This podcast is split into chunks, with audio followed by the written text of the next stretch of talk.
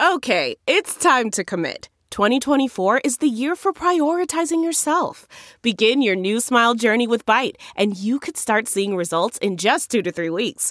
Just order your at home impression kit today for only $14.95 at Byte.com. Byte Clear aligners are doctor directed and delivered to your door. Treatment costs thousands less than braces. Plus, they offer financing options, accept eligible insurance, and you can pay with your HSA FSA. Get 80% off your impression kit when you use code WONDERY at Byte.com. That's B-Y-T-E dot com. Start your confidence journey today with Byte. There we go.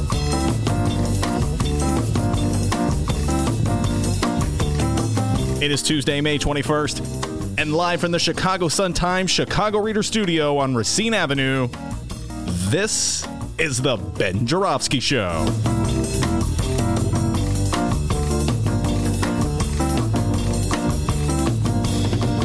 Today on the program, hosts of Humanity in the Headlines, Atiba Buchanan and David Seaton will join us.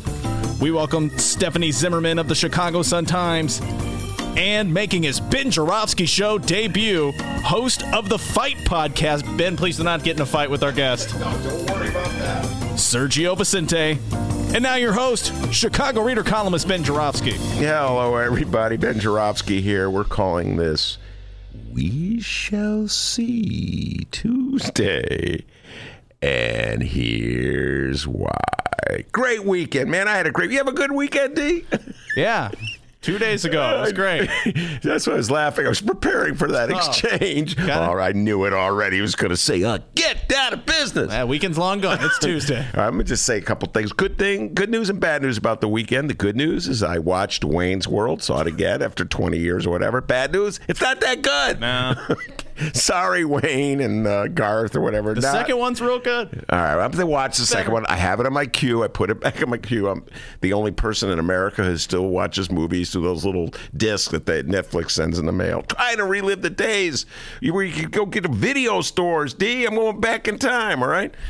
Anyway, then I woke up and I got down to business. Yes, indeed. I went to Lori's inauguration. All right. Yeah, I went there. Now there are two reasons I went. D. Number one. I wanted to make sure that a certain mayor, a Mayor Rahm, really was leaving office. Okay, I had my doubts. I thought it was going to be like that character. Ever see Dangerous Liaison, where the lady, uh, the crazy lady, I think it was Glenn Close, played the crazy lady, was chasing Michael Douglas, who deserved it because he was kind of you know selfish. Anyway, don't want to give away the whole plot, but at the very end, you think she's dead and she's in the bathtub, but she comes out of the bathtub. I thought Rahm would be like that. He'd come out of the bathtub. I'm not leaving. I'm sticking around. Good news, folks. He left. Lori Lightfoot was sworn in, and no more Rahm as mayor of the city of Chicago. That weeping sound? Tom McNamee, my good friend of the Sun Times. I like him. Anyway, Tom and I didn't see eye to eye in the uh, Rahm reign. The other reason, the other reason I um, went to uh, the inauguration because Maya made me. Maya Du- Dukmasova, my partner in crime at the Chicago Reader. Uh, she uh, was uh, she was very insistent that I go, and I know what you're thinking, folks. You're thinking, but Ben, why wouldn't you go? But Ben, you're utterly obsessed with Chicago politics. You live, eat, and breathe the stuff. At this point, you are the one of the only ten people in the city of Chicago who can recite from member memory every single member of the Chicago City Council. In fact, you saw this. Joanna Klonsky was in the studio the other day. Remember that? Oh yeah, after the show when you guys were trying to list all the aldermen, like okay, nerds, Friday. Can we go home, please? oh, what about alder? Oh, what about Ward uh, thirty-three? what we were doing was going through uh, every single ward, alderman by alderman, to see who the, who we thought would vote uh, with Lori Lightfoot on the council reorganization. Number one, uh, first ward, Daniel La Spata. Number two, Brian. I love Tiff Hopkins. Number three, Pat Quinn, etc., etc. As we're trying to go home on Friday. All right, guys, wrap it up. Dennis, like, I got an active social life. I got to get home, all right? Nope. Number four, Sophia King. Number five, Leslie Hairston. Anyway. Huge dorks, guys. So anyway, yeah, I love Chicago politics, and the uh, inauguration of a new mayor is a great day for a Chicago political geek. So of course I'm going to show up. But on the other hand, good God, I was at an early hour. Why couldn't she have the inauguration like two in the afternoon, a convenient hour for a guy like me, huh, D? I'm like, man, I got those rock star hours. I'm up late. I get up. By the way, there was an article in the Tribune. I don't know if you saw this, D. You want to know if you're smart? Oh, you see that listener's newspaper, or see that newspaper one of the listeners. one of the signs of being smart, according to this article in the Tribune, you don't get up early. All right, huh? I'm a genius. You don't get up early that's the only qualification. Anyway, conversation went a little like this. Maya told me, Ben, meet me at 9:30 at 22nd and Michigan. Me, uh, that's so early. Maya, Ben, okay, I'll go. Anyway, folks, I'm really glad I went. I thought it was a great speech. We'll be talking about it all day today, uh, what Lori Lightfoot had to say. I was very entertaining, if nothing else. Uh, they put me in press road. I, I, saw all the greats, all the legendary. Fran Spielman was there. Your good friend Mike Flannery was there. Oh, Mary- hey. Marianne Ahern was there. Anyway, guess who else was there? my old poker playing friend from Chicago Crain's Business, Greg. You got to know when to hold them, know when to fold them, Hinz. All right. Now, here's something you should know about Greg Hinz and me. We have an essential disagreement on a certain program called TIFs. All right. I oppose the way TIFs are allocated in the city of Chicago. I think it's unfair that so much of our property tax dollars goes to wealthy neighborhoods that don't really need the assistance. And uh, it leaves out uh, areas for which the program was intended that are getting shortchanged. Greg has a different point of view as a political reporter for the leading business publication in the city of Chicago. He's more like, I love the TIF program, more money for rich people. Anyway, uh, something you should know, D. The inauguration was held at the Wintrust Arena in the South Loop, otherwise known as the DePaul Basketball Arena. Uh, the, the arena was intentional. It was supposed to be built with TIF dollars. It's complicated what happened, but TIF dollars were earmarked for that project originally. I opposed that deal. I pretty much oppose any downtown TIF deal. Greg Hinz, on the other hand, supported that deal. Greg pretty much supports every downtown TIF deals. When it comes to downtown TIF deals, uh, Greg is a little like that Robert Duvall character in Apocalypse Now. I love the smell of TIFs in the morning. You ever see that movie, D? Anyway, so so we're sitting there, and Greg comes right up to me and starts trash talking me because he always wins when it comes to TIF battles, you know? I'm like, don't approve this, city council. Greg's like, approve this, city council. And the city council approves it. Okay? So, you know, it's sort of like rooting for the Golden State Warriors. You're. It's not hard to be a winner when you go with the most powerful force. Sounds like Greg Hinz is like your arch enemy. I love Greg Hinz. We used to play poker together. I didn't tell you that yeah. way back when in the '80s. You never told me. Oh, he was a hell of a poker player. Uh, anyway, so he comes up to me, and goes, "Hey Ben, isn't this ironic that uh, they're having the inauguration here?" And I go, "Yeah, I know." Hey Ben, didn't isn't it true that you were against the TIF deal? Yeah, yeah. Don't you think that's ironic? He was a little like the Newman character in Seinfeld, Newman. you know. Anyway, Greg, so I told him, look, it's a new day. It's a new age. We have a reform mayor, Greg. All right, Lori Lightfoot. No more TIF deals for well connected developers and upscale gentrifying neighborhoods that don't need the money to begin with. You watch, it's a new day. And Greg just like, we shall see. For once, there's something that Greg Hinz and I agree in when it comes to TIFs. We shall see. We got a great show today, everybody. Uh, Atiba Buchanan will be here with David Seaton, the co-host of Humanity in the Headlines. We'll be talking Lori's inauguration. We'll be talking Trump. We'll be talking the Democratic candidates for president. A lot of political talk with them. Stephanie Zimmermann will be here at about 2 o'clock. Man, did she write a real kick-ass investigative story in the, the Sunday Tribune. Uh, excuse me, Sun Times. There it is. Sunday sometimes. It's all about uh, how much you pay more for car insurance if you're a renter, if you're a woman, uh, if you don't have a professional job. She breaks it down. Great investigation. You want to know? Look at your pocketbooks, folks. You're paying more than you have to. Stephanie Zimmermann will explain it all. And then uh, 2.30 a.m. I cannot wait. Sergio Vicente, a mixed martial arts fighter and the host of the Fight podcast coming in and talk politics, politics, politics. And... Um, what was the former mayor, the governor of uh, Jesse Ventura? He's got a little Jesse Ventura in him. It's a conspiracy. Love Jesse Ventura. Yeah, well, he's, he's Ser- meet Minnesota. Sergio. meet Sergio. He's got a little, uh, he's very political and uh, Gulf of Tonkin. Yeah, you can. That's a, that sort of sounds like your other. What's that other dude? Alex Jones. Yeah, it's your Alex Jones. Ladies and gentlemen, we have the document. That's Alex Jones. Oh, okay. Jesse Ventura. Uh, Gulf of Tonkin. Uh, I guess there's Conspiracy. Yeah, I get, oh, I get. There's a bit of a distinction there. Anyway, pl- plenty of political talk, local talk, national talk, all kinds of political talk. Uh, and uh, but before we do any of that, the doctor has the news. Hey everybody, I'm Dennis. How's it going? Not a doctor. Hold on, I got an email I got to respond to. yep. Okay, Greg Hinz canceled. We had him booked for an interview. He just canceled. Way to go, Ben. We'll never get that Hinz interview. Greg, you got to know when to hold them, know when to fold them high. You're not helping. Oh, sorry. Trying to get him booked on the show. He keeps canceling. Did I tell you he was a great poker player? Please stop. All right. It's the middle of the day. Uh, Chicago has a new mayor. And Ben, I got a feeling uh, that most of the people listening to this would really like to hear more of your take on Monday's inauguration uh, of Mayor Lori Lightfoot ASAP. I mean, after all, you were there. But first, we must briefly discuss the national news happening this afternoon. Mm-hmm. And I'll be as brief as I can with today's national news. Former White House counsel Don McGahn was uh, subpoenaed to testify before the House Judiciary Committee today, but McGahn took the advice given to him by one President Donald Trump and refused to appear. Break out the bucket of chicken. The hearing has been adjourned, and McGahn is expected to be held in contempt over his refusal to testify. In other news, today Donald Trump's attorneys are appealing a ruling that his accounting firm must turn over his financial records. Trump lawyers filed a notice of appeal today in D.C. District Court. Meanwhile, we got House Intelligence Committee Chairman Adam Schiff bringing up the I word again. He said the case for impeaching Donald Trump, quote, gets stronger the more they stonewall, which in turn has Democratic House Speaker and Ben Joravsky's no longer secret crush, Nancy Pelosi, in a bit of a jam. She's been advocating for no Trump impeachment, uh, so she will meet Wednesday with the entire Democratic caucus to discuss a game plan moving forward. Ben Joravsky, I hate to steal the big question from this week's Pelosi party you're hosting, but.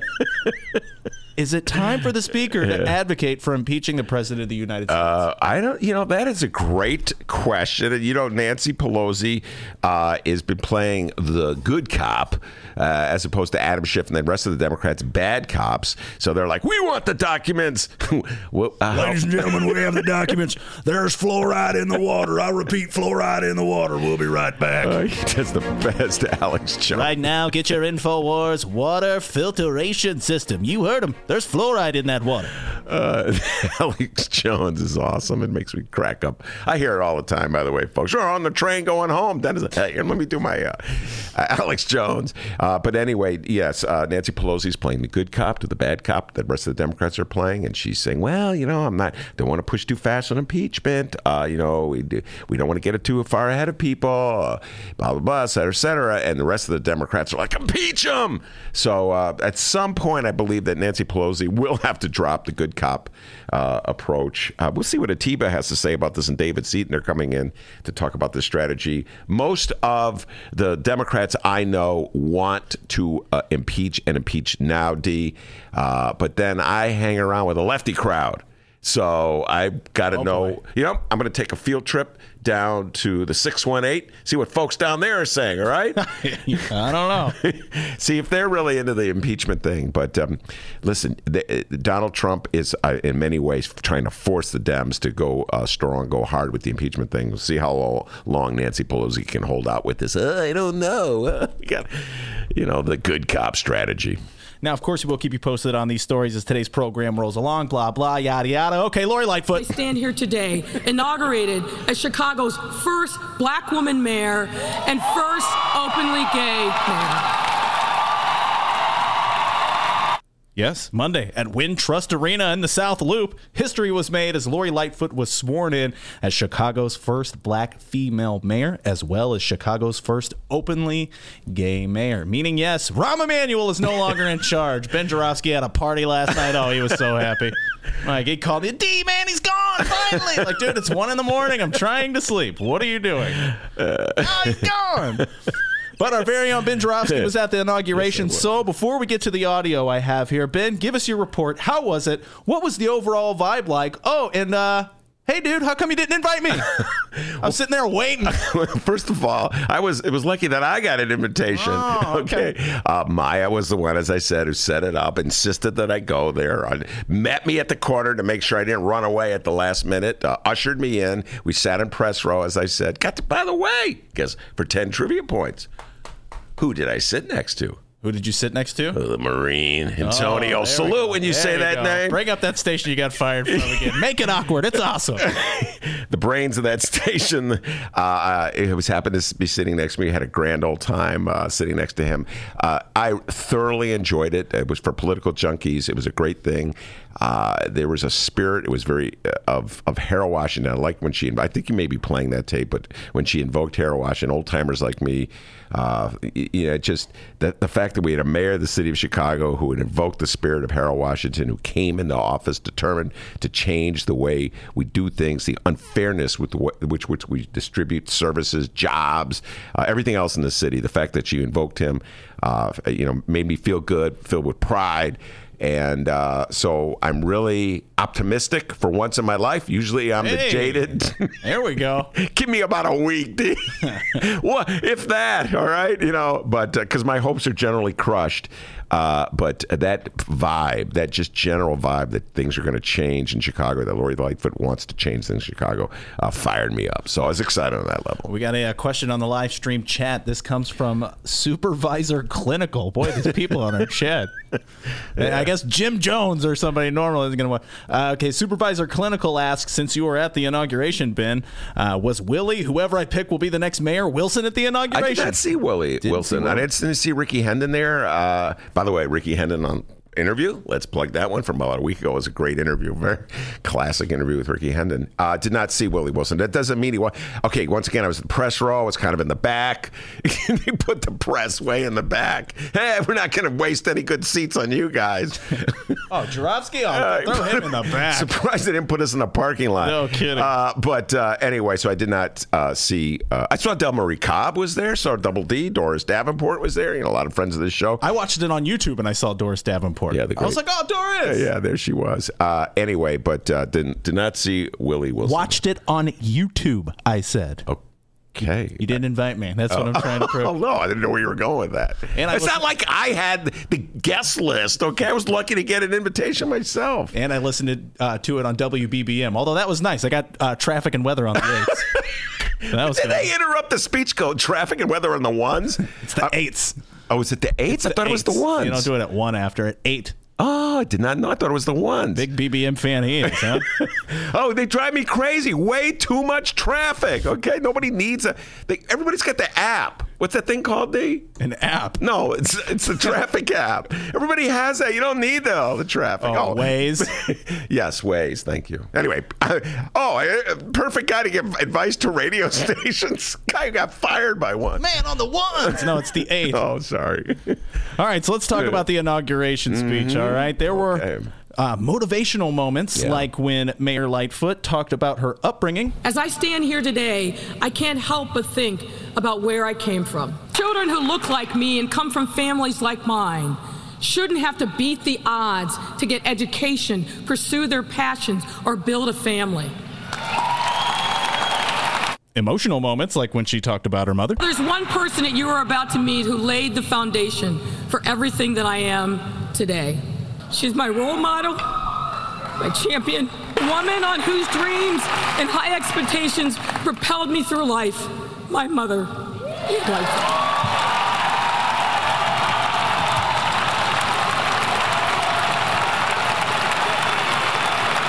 And yes, our favorite awkward moments, like when she thanked the guy who doesn't have to go home but has to get the hell out of office. Former Mayor Rahm Emanuel, along with his wife, Amy. I thank Mayor Emanuel for his dedication and service to this city, which was exemplified by the attention and time that he and his staff devoted to making this transition as smooth as possible. And I also commend Amy Rule for her contributions to the city. Join me in wishing them both well as they head off into the next chapter of their lives. This is when Ben was just standing up, jumping up and down. Man, I love him. No, you can't see it, but that's uh, how Rahm's standing there waving like a weirdo.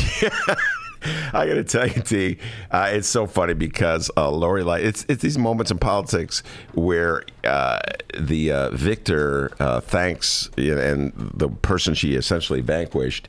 Uh, and yes, Rahm did not run, was not officially vanquished by Lori Lightfoot because he chickened out. He didn't run for re-election. He saw the same polls that everybody else saw, and he, that he was getting swamped. That finally the black community had turned against him.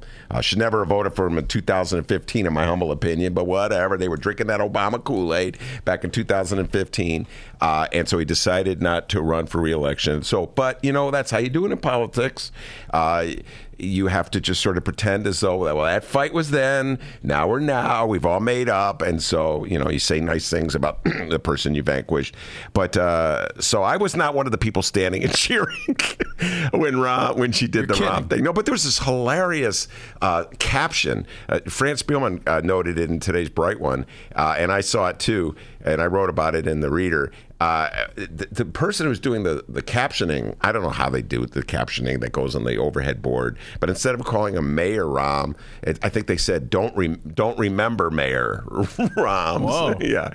Anyway, Rahm people burn. people are already trying to forget that he was our, our mayor of the city of Chicago. Uh, hire Ben Joravsky for your next captioning uh, thing you need. Not not big on captioning. I didn't have anything to do with the caption, although you know I applauded it. Like everybody in press row, you sit with press row, they're so jaded and cynical. By the way, you're not allowed to cheer when you're in the press row. Did you know that, D? No, I like I'm, you know, I'm you like invite me. Yeah, okay. You know, I'm like usually the kind of guy that talks to a movie. You know, like in don't go there. Don't, don't go into the basement. Anyway, that kind of guy. So when I'm at the listening to the speeches, you know, like when Rahm's talking, I'm like, oh God, give me a break. oh my God, are you falling for this? And the other reporter's like, Ben, uh, this is press row, okay? You don't talk in press row. Get this guy in the parking lot. oh God. Then when Lori says something good that I like, oh, yeah. Uh, uh, so anyway, uh, yeah, the guys in press, but even the guys in press row, as jaded as they are, got a big kick out of the caption. Hey, look at the caption. They all pointed at the caption. They don't like Rom anymore neither. They just don't say, come out and say it. So there was the emotional, motivational, awkward moments, but then things got interesting. For years, they've said Chicago ain't ready for reform. Well, get ready because reform is here. I campaigned on change. You voted for change, and I plan to deliver change to our government. That means restoring trust in our city's government and finally bringing some real integrity to the way this city works. When discussing reform in the city of Chicago and while calling out, let's face it, the city council member who was currently indicted for abusing his power, Alderman Ed Burke, uh, this is the moment where a particular group in the room got very quiet all of a sudden. Lightfoot addressed ending aldermanic prerogative. Later this afternoon, I will sign an executive order to end the worst abuses of the so called aldermanic privilege. This does not mean that our aldermen won't have power in their communities. Of course they will. And it does not mean that our aldermen will not be able to make sure that the street lights are working or the parking signs are in the right place or any of the thousands of good things that they do for people every day. It simply means this. It means ending their unilateral, unchecked, unchecked control over every single thing that goes on in their wards. Aldermen Aldermen will have a voice, but not a veto. It's the time for a new era of trust between the people of Chicago and the government that serves them. Yeah, city council members weren't uh, jumping for joy. All right, let's let's let's break that one down. That's the great moment where uh, Mayor Lori Lightfoot uh,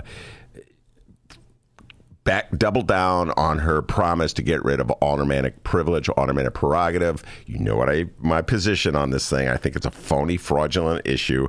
Uh, there's far more important issues that the city must face. Or already, i am now already critical of the Lord. It didn't take long, uh, but it was a great dramatic moment yesterday, no doubt about it. Uh, Lori Lightfoot turn. I, I, don't know if you saw this, D, if you were watching it, if you just listened, but uh, it was like this moment where she turned and confronted the city council. The aldermen were sitting behind her on the stage. They had a better seat than I did, by the way. They were. Did I mention I was way in press row, which is like the parking lot? Uh, and uh, they were right behind the mayor at, when she gave the speech. She turned around and looked at him. It was like that moment when a fighter's in the ring. You know how they go? Uh, no, it, they look each other in the eye. You know, Mike Tyson. Mike, I, by the way, if I was ever in a ring with Mike Tyson, I would get out of there. Anyway, she she like looked him in the eye. Uh, people told me that she, that was totally improv at the moment that she didn't practice it. Well, who knows? But anyway, she looked him in the eye, said it directly, and the crowd went crazy. People in the city of Chicago, it's not the first time that I'm not in the mainstream of the city. People in the city of Chicago have decided that alderman prerogative uh, is an important issue in the city. Uh, I think that aldermen should have a say on zoning matters. I think the aldermen should be the ones who lead uh, public hearings on these things. I don't I would rather have my locally elected official be the one who oversees what goes on in my ward than put it in the hands of a nameless, faceless bureaucrat in City Hall. If it was, I think that of all the things that Lori Lightfoot is promising to do, this is the easiest because essentially she's not taking any power away from herself. She's taking power away from aldermen. Oh, well, they're giving more power to herself. So I don't think this is an important issue, but again, Obviously, I am in the minority on this one, uh, and the people went nuts. They started cheering, and the alderman just sat there, like you said, mm, steam coming out of the air. but what can you do? I mean, the, the Chicago City Council, under Mayor Rahm, let's not forget that part of the equation, put Ed Burke in a position of power, running the finance committee, approving every single TIF deal, every single uh, contract, and every single downtown development deal. And so he was the man. And meanwhile, he's running a uh, property tax appeal business that's taking business from many of the same people who are turning to the city with their hands out. So, yes, he made the city council look bad, and the city council went along with it. So they're going to have to pay for the repercussions.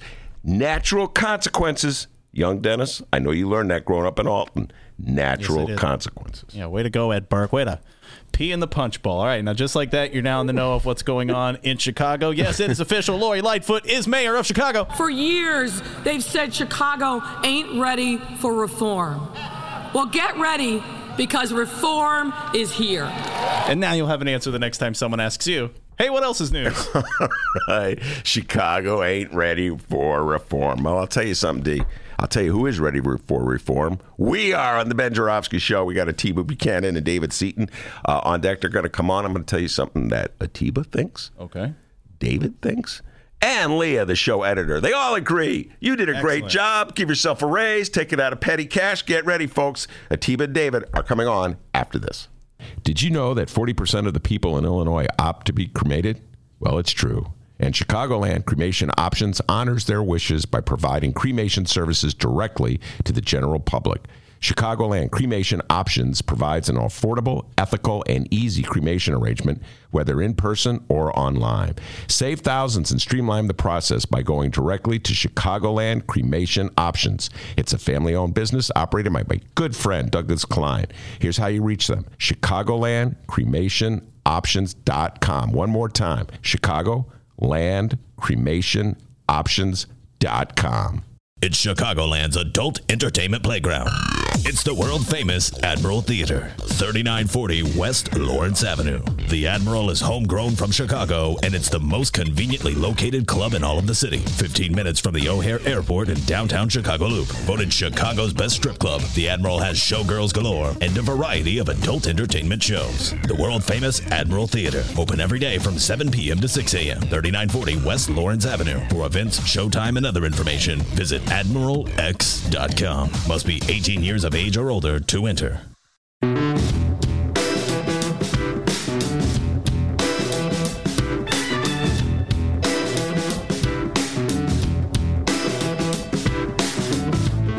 Commercial break over.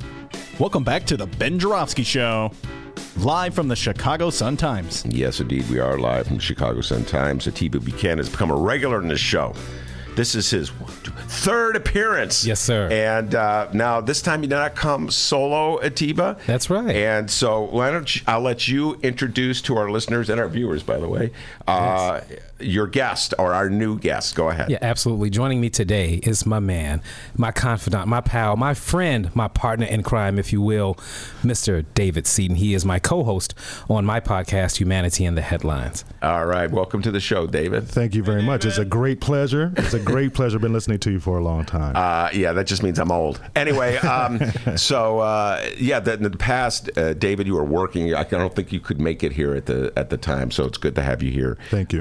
Uh, in the show, just a, briefly about yourself. We all know that Atiba is, and I say this uh, with full like a compliment, is a political geek of the highest order. He's really passionate about his politics, follows it, knows it. I can see a fellow geek. Uh, you know, looking. It's like looking in the mirror when I look at him. Uh, are you of the geekish persuasion as well? I am probably just as much of a geek as both of you. Yes, Uh, definitely. I, I grew up in the west suburbs of, of Chicago all my life, so I'm born and bred. I'm very familiar with Chicago politics, so I'm looking forward to getting into this. Proviso. West High School. Proviso West High School. Come on. Correct. How did I know that? Yes, we're Come both on. the same class. We we know this? We have this conversation already? No, You're no. from Proviso West. Yes, we did. Yeah, we talked about that. Oh, okay. I can't remember. he and I've been friends since eighth grade. Fr- Seventh, yeah. seventh or eighth grade. Yes. yeah, so we've been. So we- were you the kind of kids in eighth grade that actually followed politics? I, wasn't. I was. I was. I watched the Iran Contra hearings in the '80s when I was probably what? Uh, I'm, I don't want to tell everyone my age. That's all right. You're younger than me. It's all good. but no, I, I've been following politics my whole life. So you, uh, so you guys, did you follow? Let's see. So if you follow Iran Contra, were you uh, following Anita Hill? The- I was correct. And now, you know what? That's uh, mostly what I talk about with Atiba is national politics, Trump. But let's just start off. I mean, let's just start uh, briefly. Your thoughts, your memories when you think about the Anita Hill hearings. Uh, you watched it as a kid. Where Biden is back in the headlines. Uh, he was, of course, the chairman of the Judiciary Kitty, Committee. Um, That, that that's a canard. I, I, most of the time, what I see today is that we make the mistake of trying to judge something that happened in the past with our with hindsight. It's unfair to hold Joe Biden accountable for something he did 30 years ago using the perspective that we have today. Having said that, I, I do remember in the Anita Hill hearings when Clarence Thomas said this is a high tech lynching. That's the one thing that I always remember about that.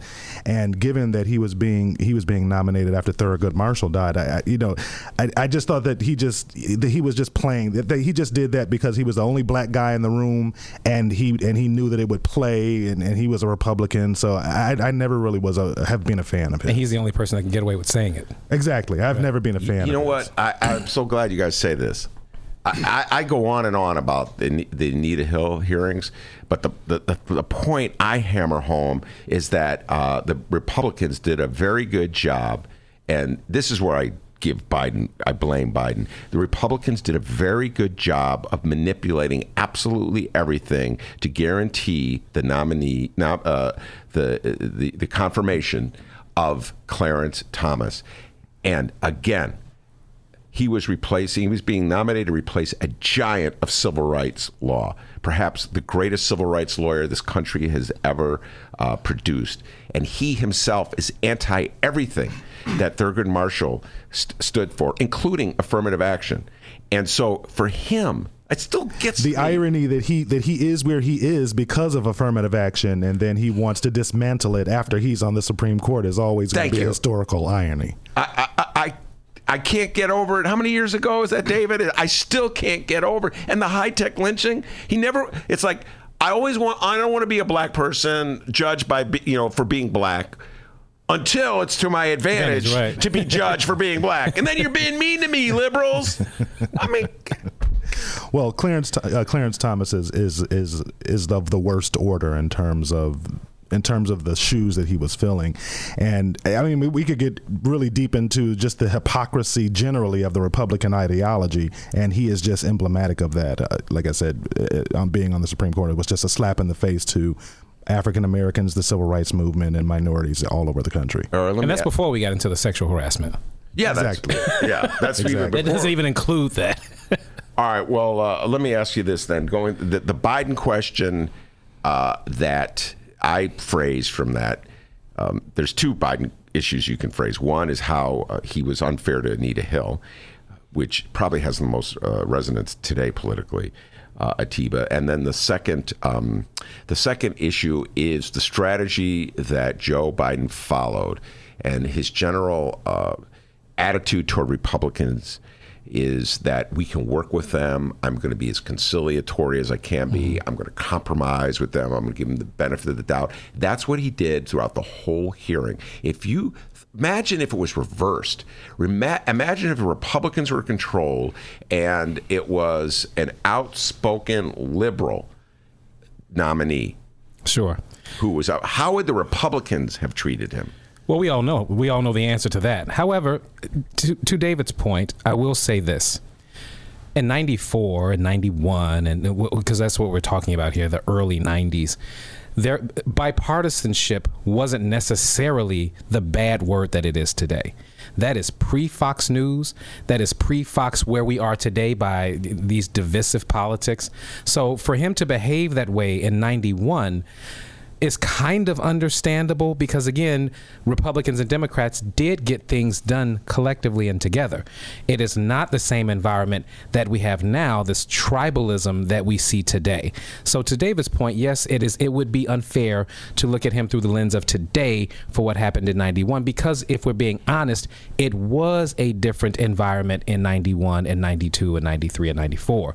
So with that said, Republicans, the one the one consistent thing through that is their hypocrisy. That wouldn't have changed because it's the early 90s. But I think now we can finally get to a point that as Democrats, we can openly say we just need to outvote them and then put our agenda through because we know at this point we cannot work with them. And, and the Republicans have done a very good job of redefining the political continuum. Mm-hmm. If you're going to look at the, political the political continuum as you know far left and far right, they've moved what what used to be the center. They've moved it to center right, mm-hmm. and now if you're someone who's on the left, they can call you a radical and call you extreme when really you're just you're just on the left. That would have been centrist. Exactly. You know. So so again, even with the Anita Hill uh, with the Anita Hill hearing, again. I, I, I it, it, wasn't. We didn't have the Me Too movement. I mean, you you have to remember that you know going back you know 40 years almost. I mean, a lot of the things that we're dealing with today, as far as the Me Too movement and women's rights and, and gay rights and, and a lot of the other a lot of the other issues that are on the table, were nowhere near being considered back then. So that was par for the course to have a conversation with a woman who is accusing a Supreme Court justice that was very highly revered and respected just by being nominated to his position and say, "How dare you come in and besmirch the good name of this nominee from from George H. Walker Bush going to the Supreme Court?" You know, you had all this pomp and circumstance where people were were respecting the process and, and the office, and and and to Atiba's point, you know, the tribalism that we have today has eviscerated all of those norms and things that we used to hold dear. All right. Well, uh, yes, it was a different time politically, and but Joe Biden uh, back to the Biden issue, mm-hmm. is it's it's almost as though he wants to bring those days back. I'm not talking about bringing back the days where you nominate uh, a, a right winger like Clarence Thomas to the Supreme Court. I'm talking about bringing back the days, if they even existed ever, by the way, of bipartisanship, uh, working across the aisle. He, he, that's what he's he's almost as though he's campaigning as, as though if he defeats Trump, those days will return. Uh, uh, do you think that is naive of him to say that, or do you think it's a possibility that we can return to those days? It'd be completely naive. And I don't, I don't, say, I don't say that just based on a feeling. Mitch McConnell has had said so. He said, if we lose the White House in 2020, I'm still the head of the Senate, and I'm going to. He said, I think what was the phrase he said? Call me the Grim Reaper. He's not allowing anything to the floor. So if that's what you're working with, and that's and that's very similar to his comments when Obama was uh, uh, initially won the presidency. What did he say? We're going to make him a one-term president. He barely he barely sat down on the the Oval Office the the, the chair yeah. to figure out what he's going to do before they figured out that whatever Obama put up, they weren't they weren't going to approve it, even if it was th- even if it were things things that they agreed with.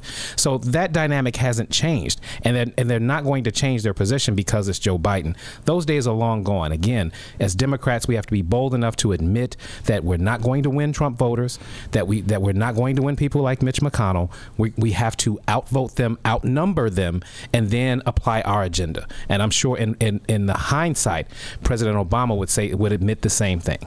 That's that's the biggest fault of his first two years of his presidency was trying to was trying to do everything by the book. Oh, I, I, think that the biggest mistake that we have is just a general lack of understanding of basic civics in our country today. The Republicans did a very good job during the Reagan years of branding the Reagan tax cuts when when if anyone and the three of us know this and anyone listening who who understands civics knows tax cuts are not passed by the president they're passed by the congress. So and, and that's an that's an important distinction to make because when we when we get so distracted about who is in the white house we forget that the only purpose of the executive branch is to execute the laws that are passed by congress. And the republicans have done a very good job of getting us to concentrate on the president when we when we really should be concentrating on on a 50, 50 state strategy to take over the Congress. Because to your point, if Mitch McConnell says you, you, put a put a Democrat in 1600 Pennsylvania if you want to, all I'm going to do is just disrupt and and stand in the person's way. Mm-hmm. That reinforces that he's telling you right there, the power is not in the presidency, the power is here. Yeah. Because I can keep this one job as long as I keep 51 people on my team in this chamber, I can I can stop anything or I can let anything move forward forward. And that's the that's the that's the thing that we've got to rediscover as Democrats. We need to have a 50 state strategy to take and hold the Congress like we did for 40 years you know, in the you know, but after World War II, the Democrats were in charge of Congress for decades, and it wasn't until the the right wing and, and the right wing echo chamber and Fox News and and and all of those people that you know, then the Rush Limbaughs, you know, they were able to galvanize the the guy who's driving in his car every day, yeah. you know, listening to this claptrap and, and getting brainwashed, and and they understand, you know, they they understood if we get Trump in, we can take back Roe versus Wade. This has been a multi multi-decade strategy.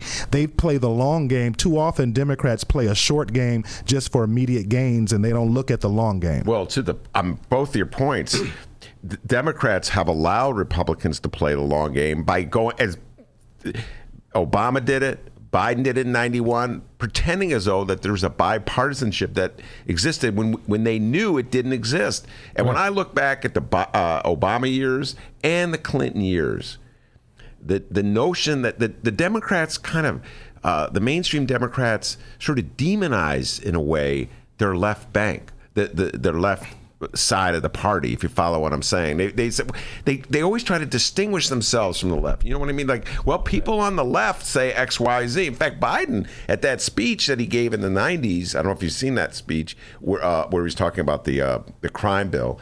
Biden said, you know, there are some liberal members of my party who think that you should take into consideration poverty when it comes to crime, but I'm just worried about the criminal. In other words, they kind of demonized him. I can't imagine a Republican ever demonizing the right wing, and the, the right wing took over and took the agenda. But I, the, I'm just wondering, will the Democrats ever stop this? How do I put this? This this effort to try to move right as though there is some kind of consensus and uh, and sort of leave them behind the left wing of their party. What do you think about that? Yeah, I think it's it's a tough pill to swallow, but we don't want to swallow it. Um, I see all these uh, stories on MSNBC and CNN where they keep talking to Trump voters that are now dissatisfied with the president because of his tariffs or because of whatever he's done that's now impacting them personally. But the truth of the matter is, they'll they'll still vote for him. Stop trying to win over those people. We're not going to win them over.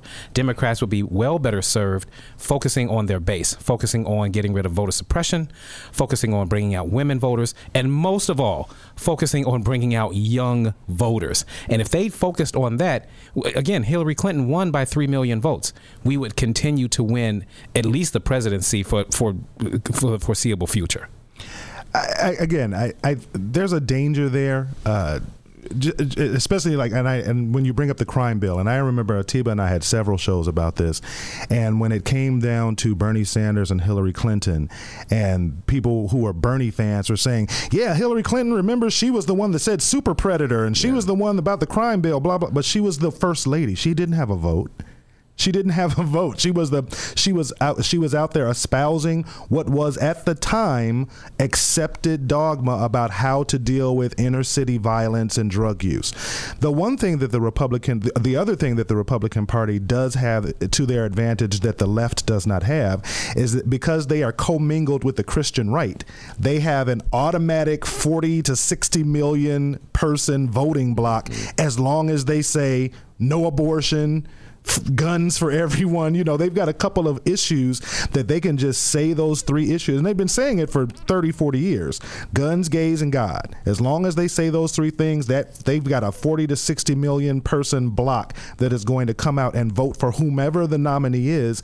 We don't have that galvanizing issue on the left. So, and just the way the left work, I mean, people who are left minded tend, their brains just work differently. So we, you can't, we're not sheeple like they are on what the right. What do you mean their brains work differently? I mean, there's there's been a lot of there's been a lot of uh, study, uh, and we've we've talked about this on our on our show. There's been a lot of study that people who are right wing or, or, who are tend to be more conservative, just the way their brains are wired, that there it's there's there's a correlation between being a right winger and being more religious. And when you tend to be more religious, you know, the guy standing up there just says, "This is this week's sermon. God said do this, so do it." That's how these that's how these right wing evangelical evangelical pastors can get up there and say, "God wants." Want you to vote for Trump, and if you don't vote, if if Trump gets impeached, you know what's his, what that one uh, pre, uh, uh, minister was saying. If, uh, if if Trump gets impeached, there's going to be a civil war in this country. Was that Graham who said that? I think so. Yeah, yeah. you know, Billy's but, son. But on the left, you know, the just the way that our brains are wired, we tend to be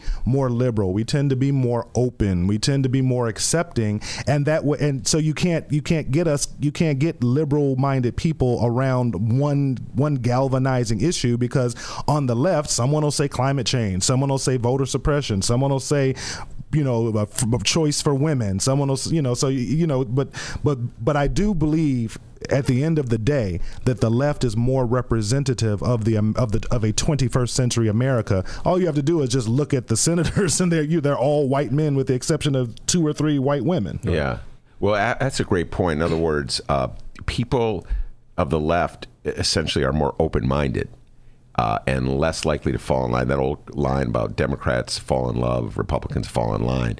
That's what you're getting at. Uh, I'm now going to introduce you to what I call the Dr. D theory of the upcoming election. That's Dennis over there, the good looking young going, man. uh, Dr. D has said to me many times that, uh, in his humble opinion, if the Democratic candidate for president of the United States, without any apology, endorses, strongly endorses, and promises to do absolutely everything he or she can to uh, advance, create a uh, pass, adopt uh, a national health plan, uh, like a Medicare for all. Everybody in this country is going to get health care plan. No doubt about it. No complicated. You got to sign up here, and you're, you're uh, you know you're going to pay X amount of money. But no, no, everybody gets it. He his theory is that that person will win uh, convincingly because America is ready for a health care plan. What do you think of the Dr. D theory? I love it. Um, you know, let me let me get full disclosure. I'm a Bernie bro, so that sounds like music to my ears. so let me just be honest with you. Uh, but that you know, and, and, let me let me put it on a more personal level. Uh, I've been on dialysis for ten years.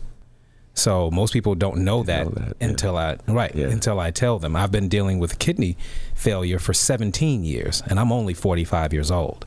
Um, not through anything that I've ever done. I've never smoked.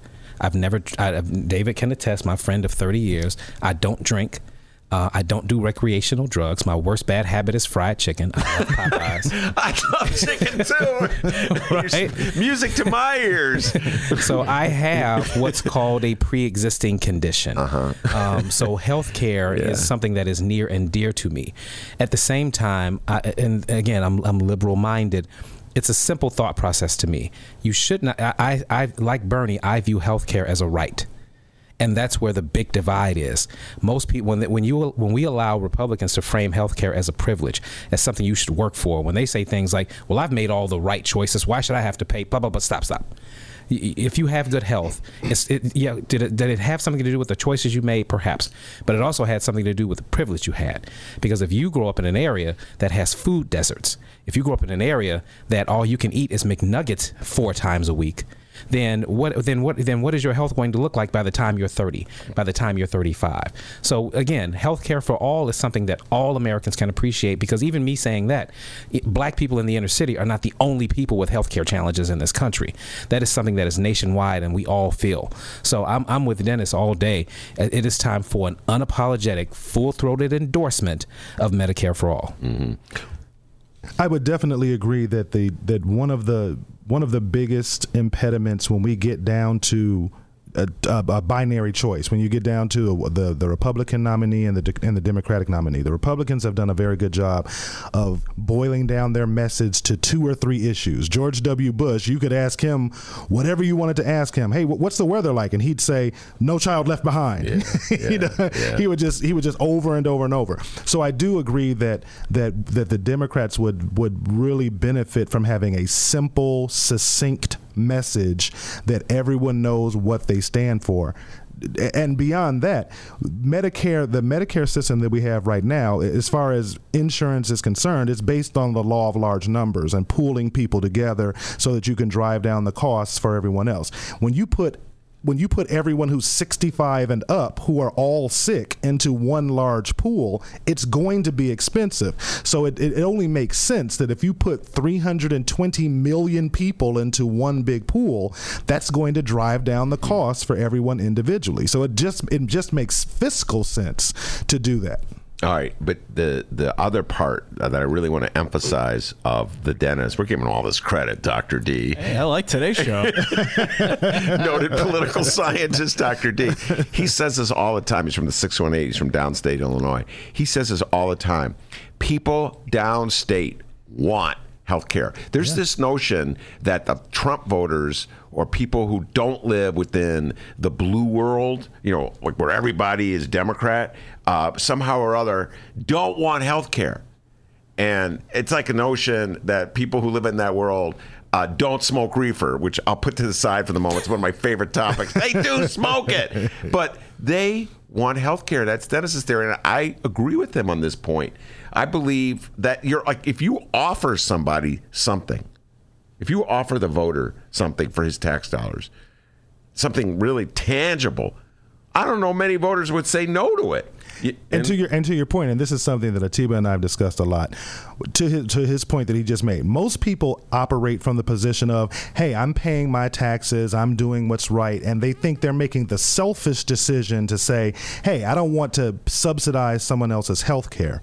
But we don't live. This isn't the 1800s. We don't live in an agrarian society. We are all interconnected. So it is the self. It is from a selfish motive that you should want to pay for someone else's health care, so that when your kid goes to school school, he doesn't get sick from another kid whose parents can't afford health care. Or when you go to the grocery store, you don't catch something from someone who's shopping in that grocery store because they don't have health care. Or you get on a plane and someone sneezes on the plane and you contract something because that person can't. You're protecting yourself by investing in a system that covers everyone. So just from a selfish point of view and from a fiduciary from a fiduciary point of view, it just makes sense to create a national health care system for the third largest country in the world. And Ben, if I can offer something to support what you just said about this this country and people in rural America also wanting health care, we've seen the evidence of that all during Donald Trump's first two and a half years in, in, his presidency.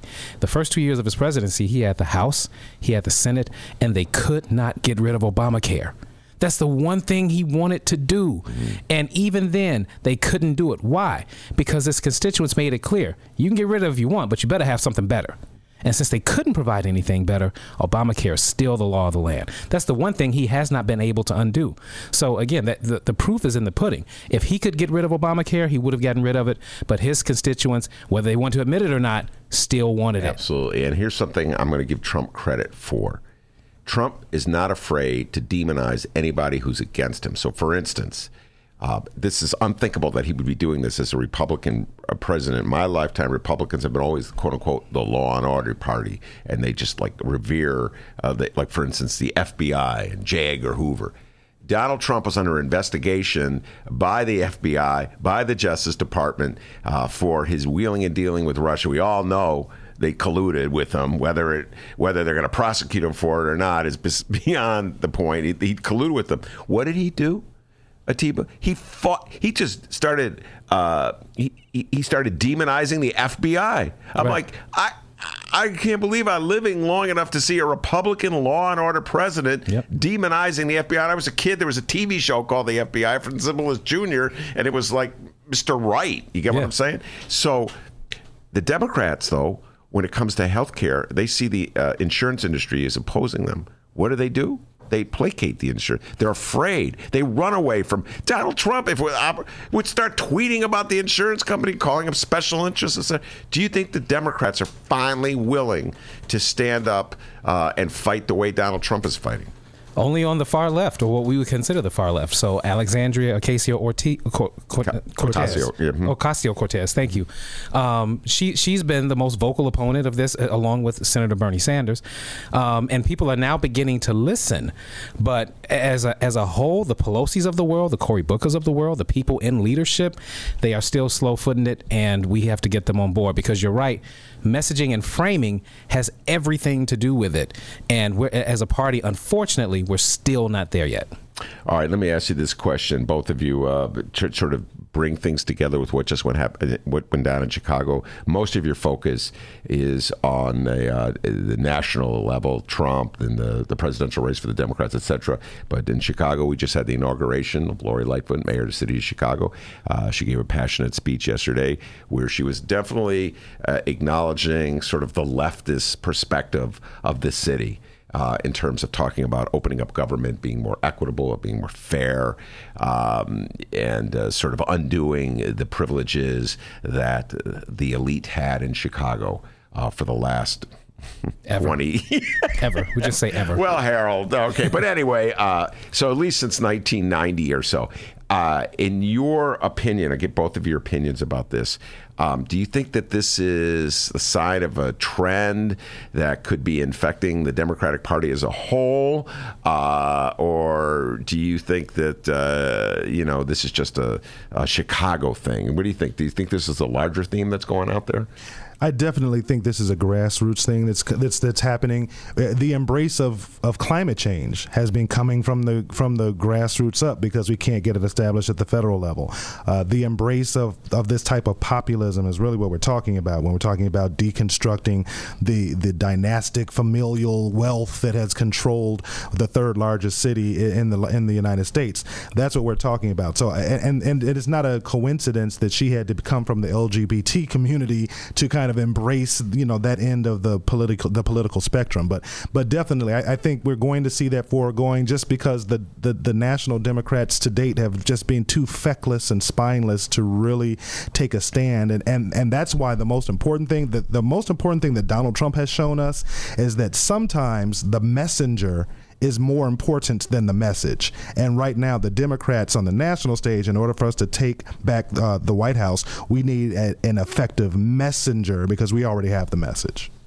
Um, so to answer that about Lori Lightfoot and, and nationally speaking, I think yes. And the, and what is the evidence we can look at? We can cite the 2018 midterms. When you look at the diversity, how many first woman this, first this and that.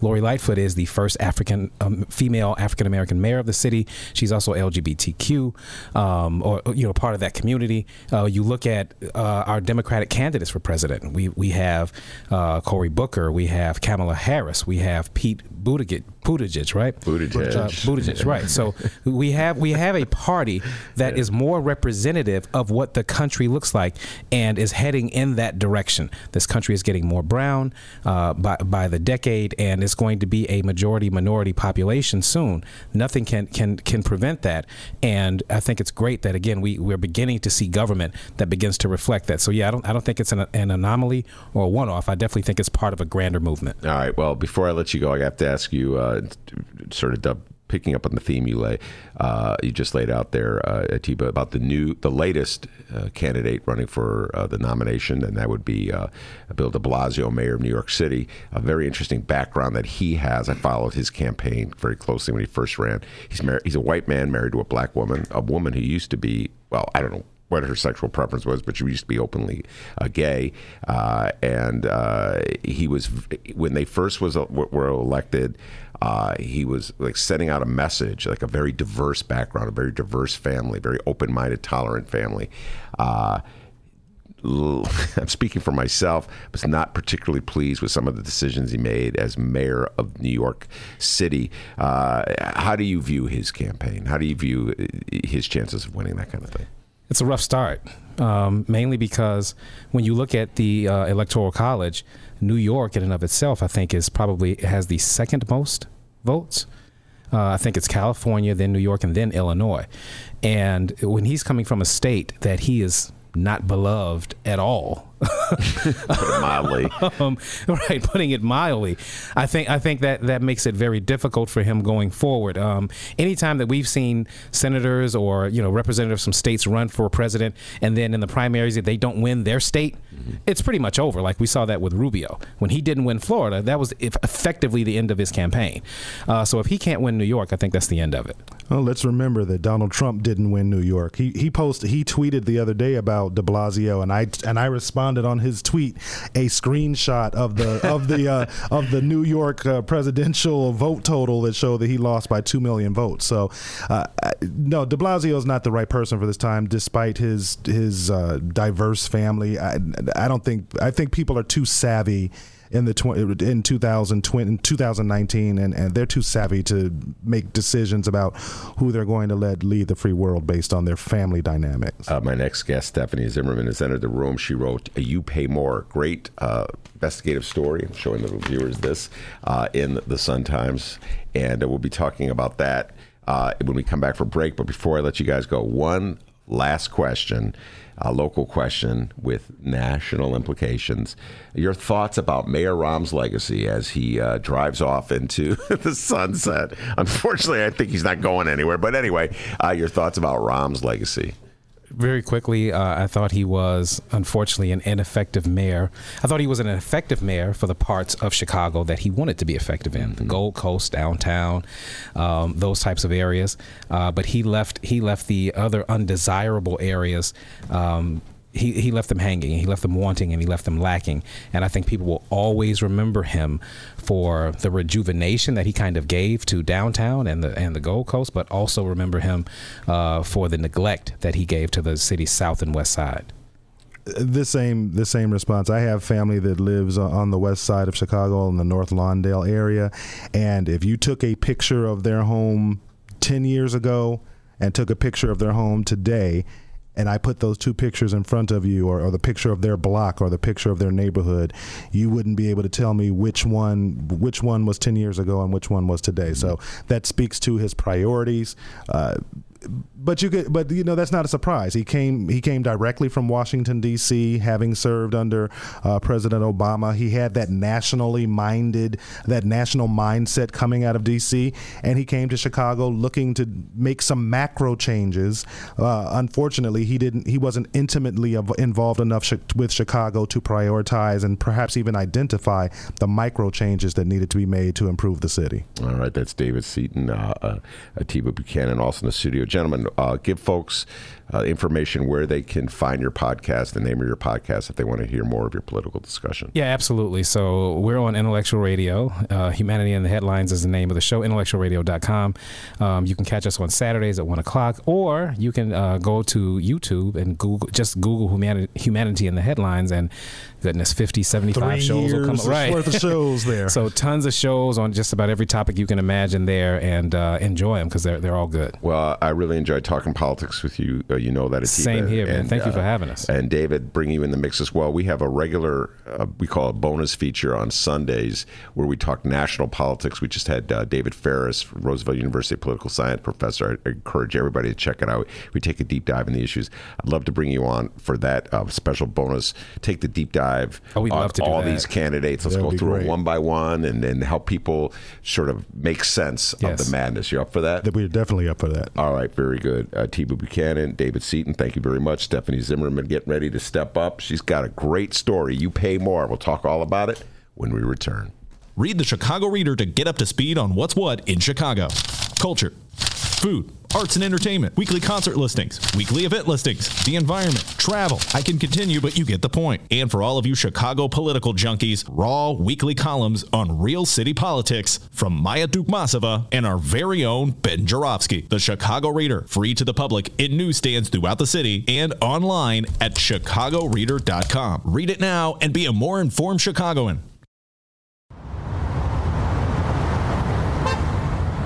Today's Ben Joravsky Show was brought to you in part by Chicago Architecture Center. Discover the breadth and majesty of Chicago's architecture on a Chicago Architecture Center bus tour. From bungalows to Bauhaus, our expert docents will share the fascinating stories behind our city's architecture. Book your tour at architecture.org slash tours. Now, if you'll excuse me, I'm actually on a bus tour right now.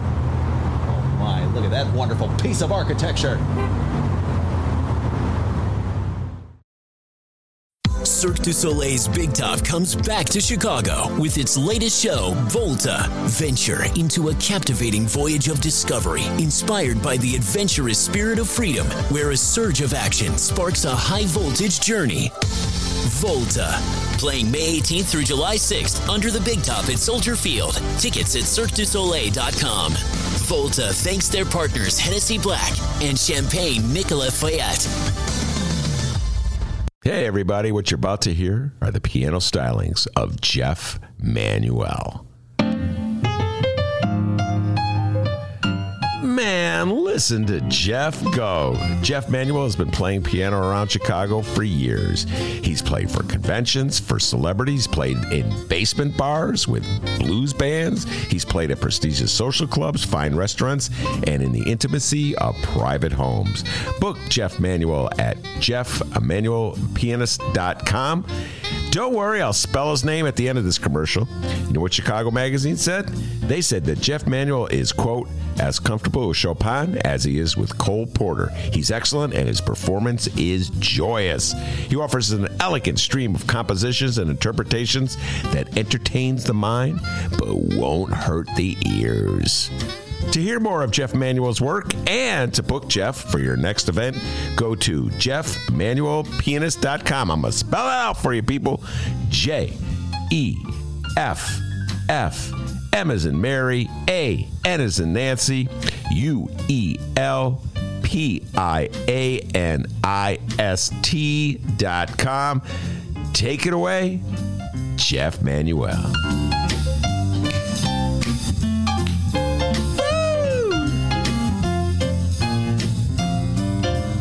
Boy, Ben loves that song. Hour number two of your Ben Joravsky show is moments away. But before we get into that, we would like to thank the following unions once again for bringing back the Ben Joravsky show. First up, the International Association of Machinists and Aerospace Workers, Local 126 and District 8, the International Brotherhood of Electrical Workers, Local 9, and the International Union of Operating Engineers, Local 150. Thank you once again to those unions for jumping on board and bringing back the Ben Joravsky show. And of course, today's program is brought to you by our good friends at the Chicago Federation of Labor. Hour number two, let's go.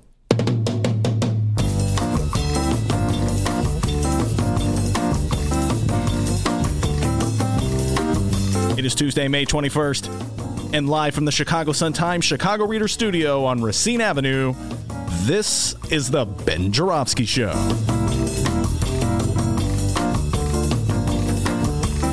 In this hour of the program, we welcome Stephanie Zimmermann of the Chicago Sun-Times and its host of the Fight podcast, Sergio Vicente.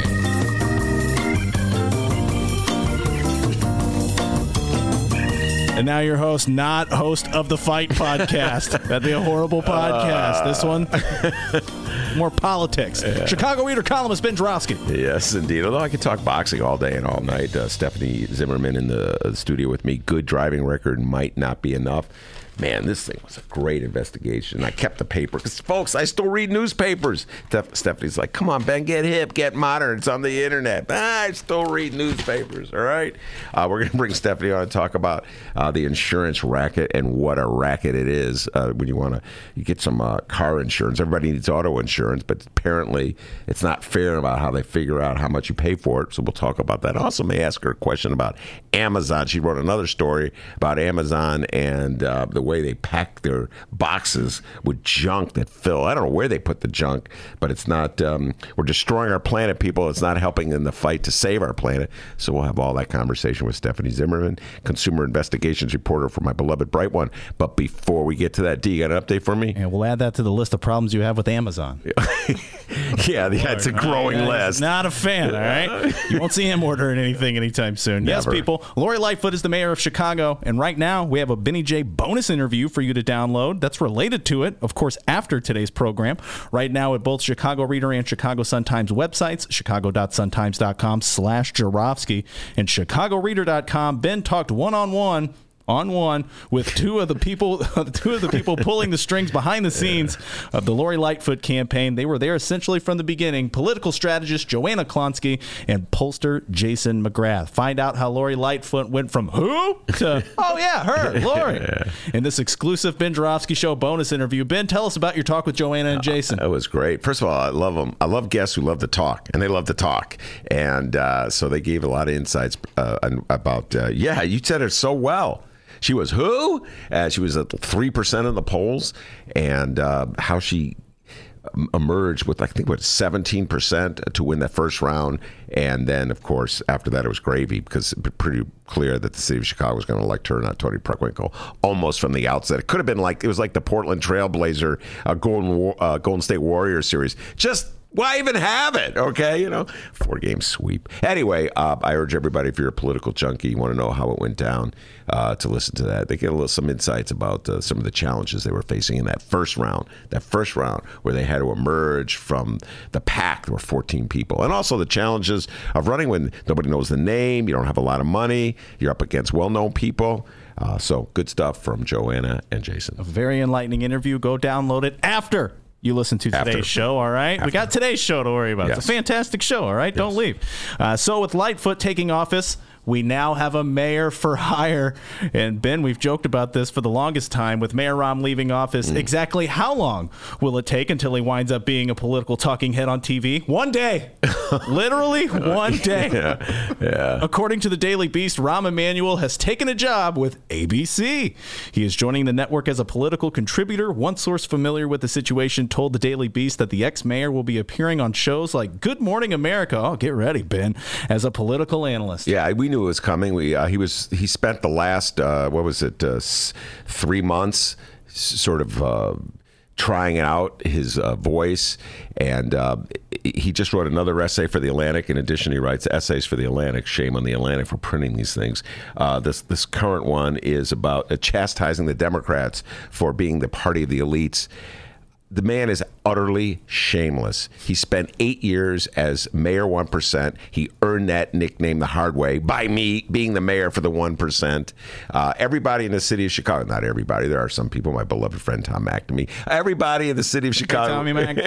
A lot of people in the city of Chicago were so sick of his game and couldn't wait for him to get out. And what he has done, I give him credit for this. He's very skillful. He's very shameless. Uh, it's he's very willful. He is just completely rewriting history, eradicating everything he did as mayor of the city of Chicago in terms of closing schools, in terms of closing mental health clinics, in terms of sending our property tax dollars to developers. How he could talk about the Democratic Party turning, becoming the party of the elite, as though he's lecturing the party. He just got finished strong arming the city council into a passing over $2 billion worth of handouts to developers to build in upscale neighborhoods. How the same person who could so shamelessly give our tax dollars to the wealthy turn around and chastise Democrats for not doing more for the poor and the middle or the middle class.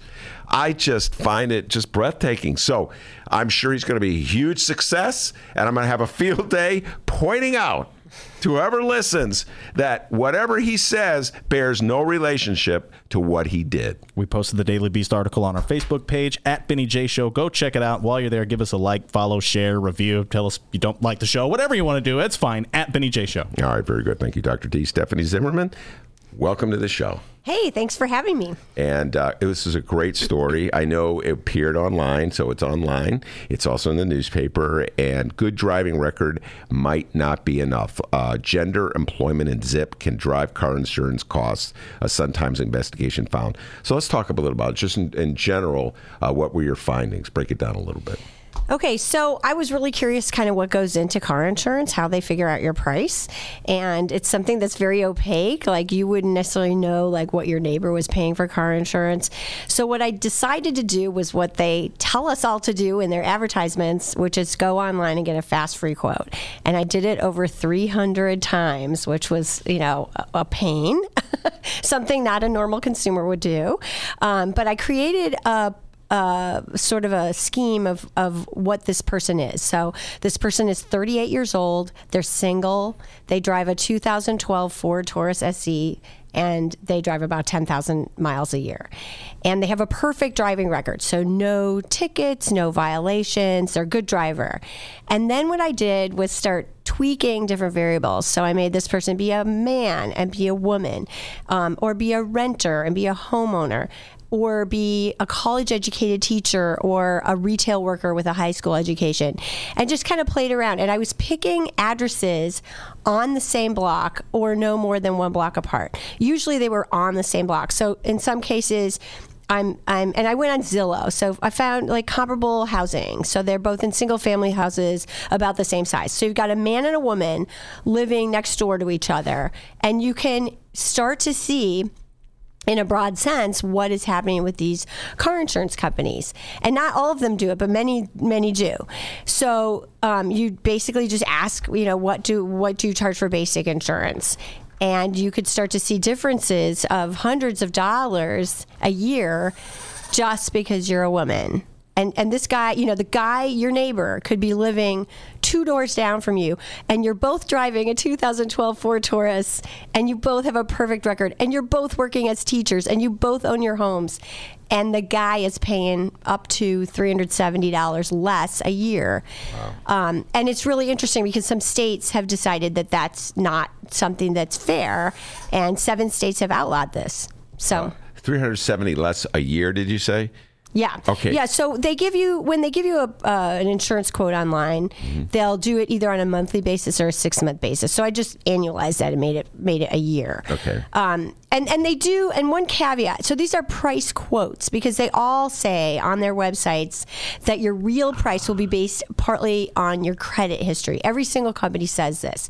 So they all take into account your credit history which is a whole other topic. Like that's a whole other thing that a lot of consumer groups say is unfair and penalizes people who might be low income or might have other financial struggles but still be a good driver. And these are these are non-driving characteristics. This has nothing to do with whether you've had accidents or um, moving violations or anything like that. So they do say that they take into account credit history, but you can still see these broad kind of ways in which things like gender, home ownership, education, occupation, they're kind of baked into the formula to begin with. Because I'm testing these people that have like zero credit history, you know, that's blank, okay, on the ones I'm doing because I don't have real social security numbers. Um, but you could still see these differences coming out. Like, why would a renter who's living like right on the same block as the homeowner, they are driving the same car. And in those cases, same car, same job, same education, same gender. Mm-hmm. And just because you rent, you're paying more for your car insurance. All right, let's deal with these biases that are baked into the, the system, as you say. It's a very good way of putting it. They're baked into the system. Let's start with the first one gender. Other than just uh, misogyny, uh, hatred of women, uh, other than just rank discrimination.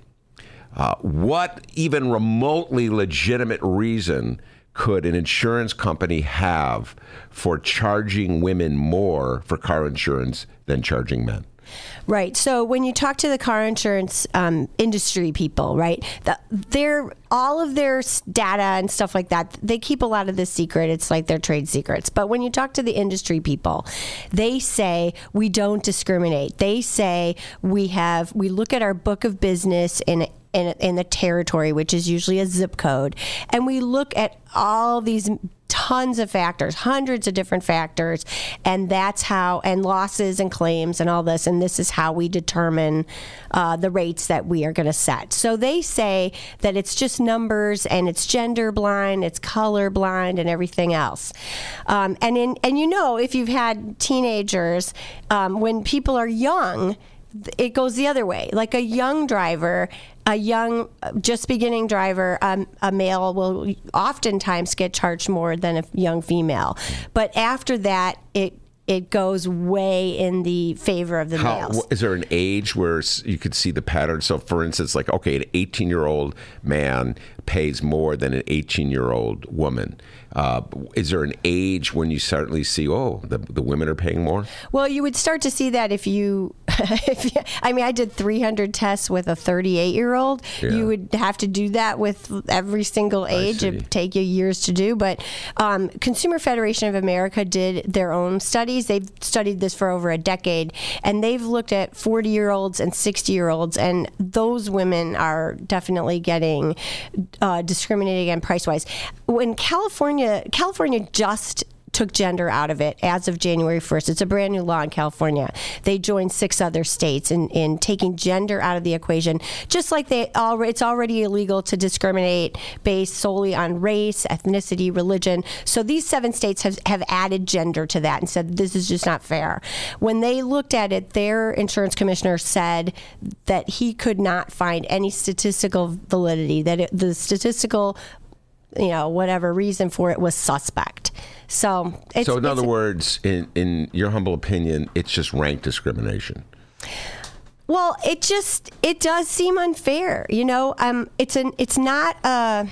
It's not a, anything related to your driving. Your Yeah. gender is something that you can't control, just like your race, ethnicity, uh, those other factors that society has said we're not going to allow insurance companies to say I'm going to charge white people one price and black people another price. Mm-hmm. That's actually illegal, and the insurance companies will say we don't do that. We're not allowed to do that. Now, there's a lot of discussion among consumer groups about whether some of these other things, like credit history, could be a proxy for income or whatever, trying to find populations that way. But these seven states that have banned it, they've decided that gender should be added to that list of things that are not fair. Well, it's really weird because insurance geeks that I uh, have talked to uh, over the years have tried to impress upon me what you were saying is that it is a completely objective. Uh, industry that there's these actuarial studies that they that they determine where they feed information into a computer so the number of women who get into accidents as compared to the number of men who get into accidents has determined that women are at greater risk that was what they would tell me i have never in my world even though there's this uh, this prejudice that women are not as good drivers as men. I've not seen any evidence of that. My wife is a way better driver than I am. Okay, that's just one family, but so I again, it's it's just like it just seems as though they're they're they're getting away with it. So they are getting away with it, and that's there's no other reason than that. Uh, then we get to the issue of race. Uh, now, when you fed your information uh, in, into the, the computers here, you did not. They never asked you for the race, correct? Of No, no, they're not allowed to ask for the race, but they ask for the zip code. aha. So, and that was really interesting. Like, I was looking on either side of various zip code lines around the city. And just for example, 60612, which is pretty close to here, the to the West Loop. It's just it's East Garfield Park, but it's um, a rapidly gentrifying area, 60612. And then Kedzie is the line between 60612 and 60624.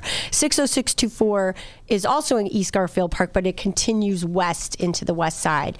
Um, and their the racial makeup of those two zip codes is pretty different. The the east half of it is gentrifying; it's drawing more white uh, residents.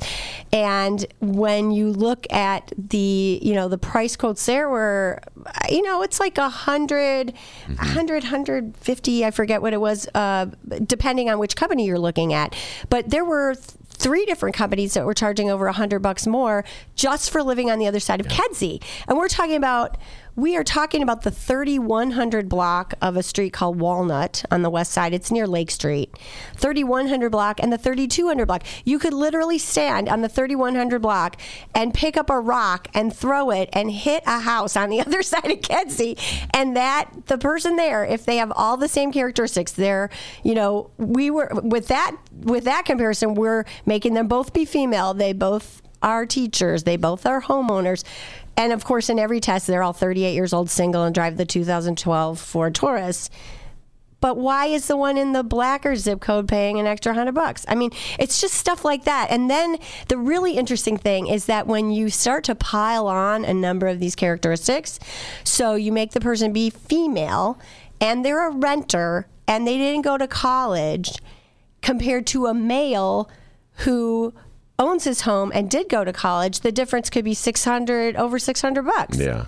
And that's a lot of money. And and I think the the argument against that kind of like slicing and dicing people is that you are taking somebody who might be sort of at a financial disadvantage and you're just piling on one more burden. You know, here's an extra 600 bucks just because you're poor. back in the day, we called it redlining, and that's where uh, it- that had to deal with getting a, a mortgage uh, and how much you paid for the mortgage. And if you lived within a certain area, which was usually demarcated with a red line, hence the name redlining, uh, then you would pay a. You either couldn't get the mortgage or you would pay at a much higher rate or what have you.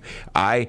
Um, when I talk again uh, to uh, people in the insurance industry, uh, we've, we've already dispelled the notion, for instance, okay, starting that there's no reason why uh, women should pay more than men. If you're not basing it on a study that shows women are at greater risk as drivers, then it's just rank discrimination. Someone should file a lawsuit, in my humble opinion. Now, get down to address. They always go, Ben, you don't understand. insurance people, you don't understand. It's it's dangerous. Uh, it's more of a liability if we're in a high crime area because the car could get smashed into. Somebody could break the window, steal the, the, the radio, et cetera, et cetera. That's why we charge. Got nothing to do with race, man, All right, stop causing trouble. That's what they always tell me, Stephanie.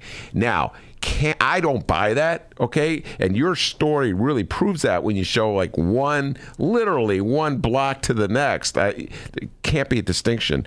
Do you think we can mandate uh, an end to this discrimination based on zip code, or do you think that that location, the distinction in rates for location, is something that the insurance companies could justify uh, in court?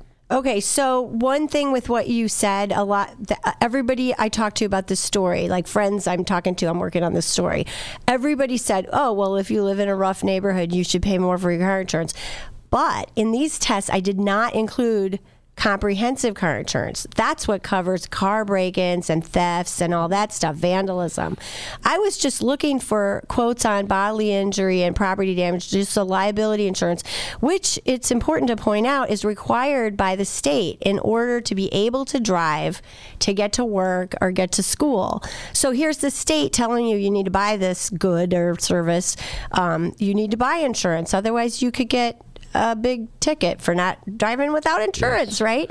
So I didn't even I didn't even look at comprehensive. So I wanted to purposely take that out of the discussion so that we couldn't be saying, "Oh, you know, you're more likely to get your car broken into." Although in Lincoln Park there's a lot of car thefts, so, you know, that's it a was- whole other yeah. discussion, but I didn't look at that. Um, the car in, insurance industry says that they need to use zip codes because that's just how they organize like their territories. And i get that you know they have to have a way to organize things i suppose. Um, they they say and this is interesting they say that there all of these rates, you know, just like you mentioned earlier, it's all based on statistics. It's colorblind, it's gender blind. It's just like what the numbers show us within a certain territory or zip code, what our losses were, right? So that's what they say, and they say that if you start removing factors, they say if you overregulate, this is just their position. If you start removing factors like you take out gender or you take out um, home ownership out of the equation or you take out credit history, three states have banned credit history from being used. So they say the more you take out, the less valid the data becomes because it's been stripped of all of these, you know, things, these points.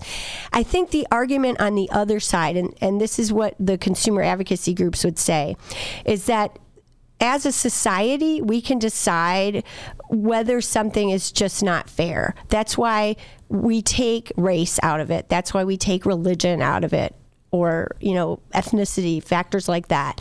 I think that is the argument for taking gender out of it. Just that we as a society have decided that this isn't fair because it's going to penalize a, a large population of female drivers that are good drivers. Mm-hmm. Oh, you know? absolutely. I don't know how they can claim their studies and their actuarial tables are, val- tables are valid if they automatically charge women more than men. I'm looking for the study that says wi- that women drivers are a greater risk than men drivers. I have to see that study, that actuarial study by the geeks who run the computers for these insurance companies. That has before I could justify just randomly charging Leah more than Sergio, uh, who's my next guest, for car insurance. Right. And the, and the other interesting thing is that not all the companies in my test did that. You know, for example, State Farm, in all of the quotes that I did, State Farm did not. They asked me what my gender was, but they did not use that against me if I was testing as a female. So that tells me that it doesn't have to be done. You know, I think State Farm probably relies more heavily on credit history. You know, so there's that. That's a whole other topic. But not every single company does it. So that kind of tells you, well, they can choose to do it or not. Mm-hmm. You know, so that's kind of interesting too. Are there any insurance companies that were worse than others in uh, that your study showed?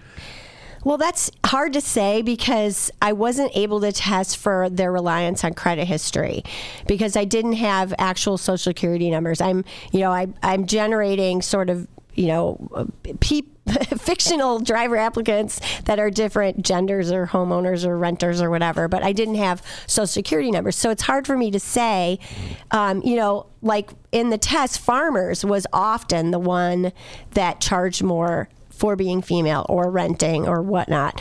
Um, farmers came up again and again, and Geico was, uh, you know, a ways behind them, but Geico would be second place. But, you know, who knows? After we put in credit history, you might find that there's another company who is doing something else of over reliance on credit history because there's a whole other argument to be made for whether you're late paying your electric bill maybe you're struggling financially and you were late paying your ComEd bill and now you're going to get charged for more for your car insurance, which has no uh, seeming relationship. You know, I think the car insurance industry will say, well, if you're you know, people who are more likely to be late paying their electric bill are people who are more likely to be in an accident. But I think there's a fairness question to be raised about whether you're kind of kicking people while they're down. You know, people who have financial uh, markers of more low income people. Now, I have to ask you this. Uh, there's a, a sidebar to your story how to lower your premium. Uh, are people as defenseless uh, as, you know, your, your made up uh, applicant? You know, the, you made up a person on 300. God dang, Stephanie, that was a lot of. you. Let's Can we give Stephanie credit? Uh, 300? How many did you do? Yeah, it was over 300. It was a pain. It was horrible. Hey, give her a raise sometimes. 300. All right. That's a lot of feeding to a computer. But, uh, you know, uh, you were the person, your little models, that the 300 were just, of course, not real people. You were just feeding something in a computer, uh, and they just had to take whatever the insurance company offered. What could a real living human being, a real living Stephanie Zimmermann do to get a lower rate? Yeah, you know what? The the biggest thing I learned was you got to shop around. There was huge variability um, between even at the same address, looking at seven different companies. There was a huge difference in prices. Some companies were offering lower coverage at a higher price. So definitely take the time and shop around. Another thing that I've heard is that um, sometimes your loyalty to any one company will be rewarded with a higher rate, and that happened to our family. We ended up switching because we'd stuck with one company so long.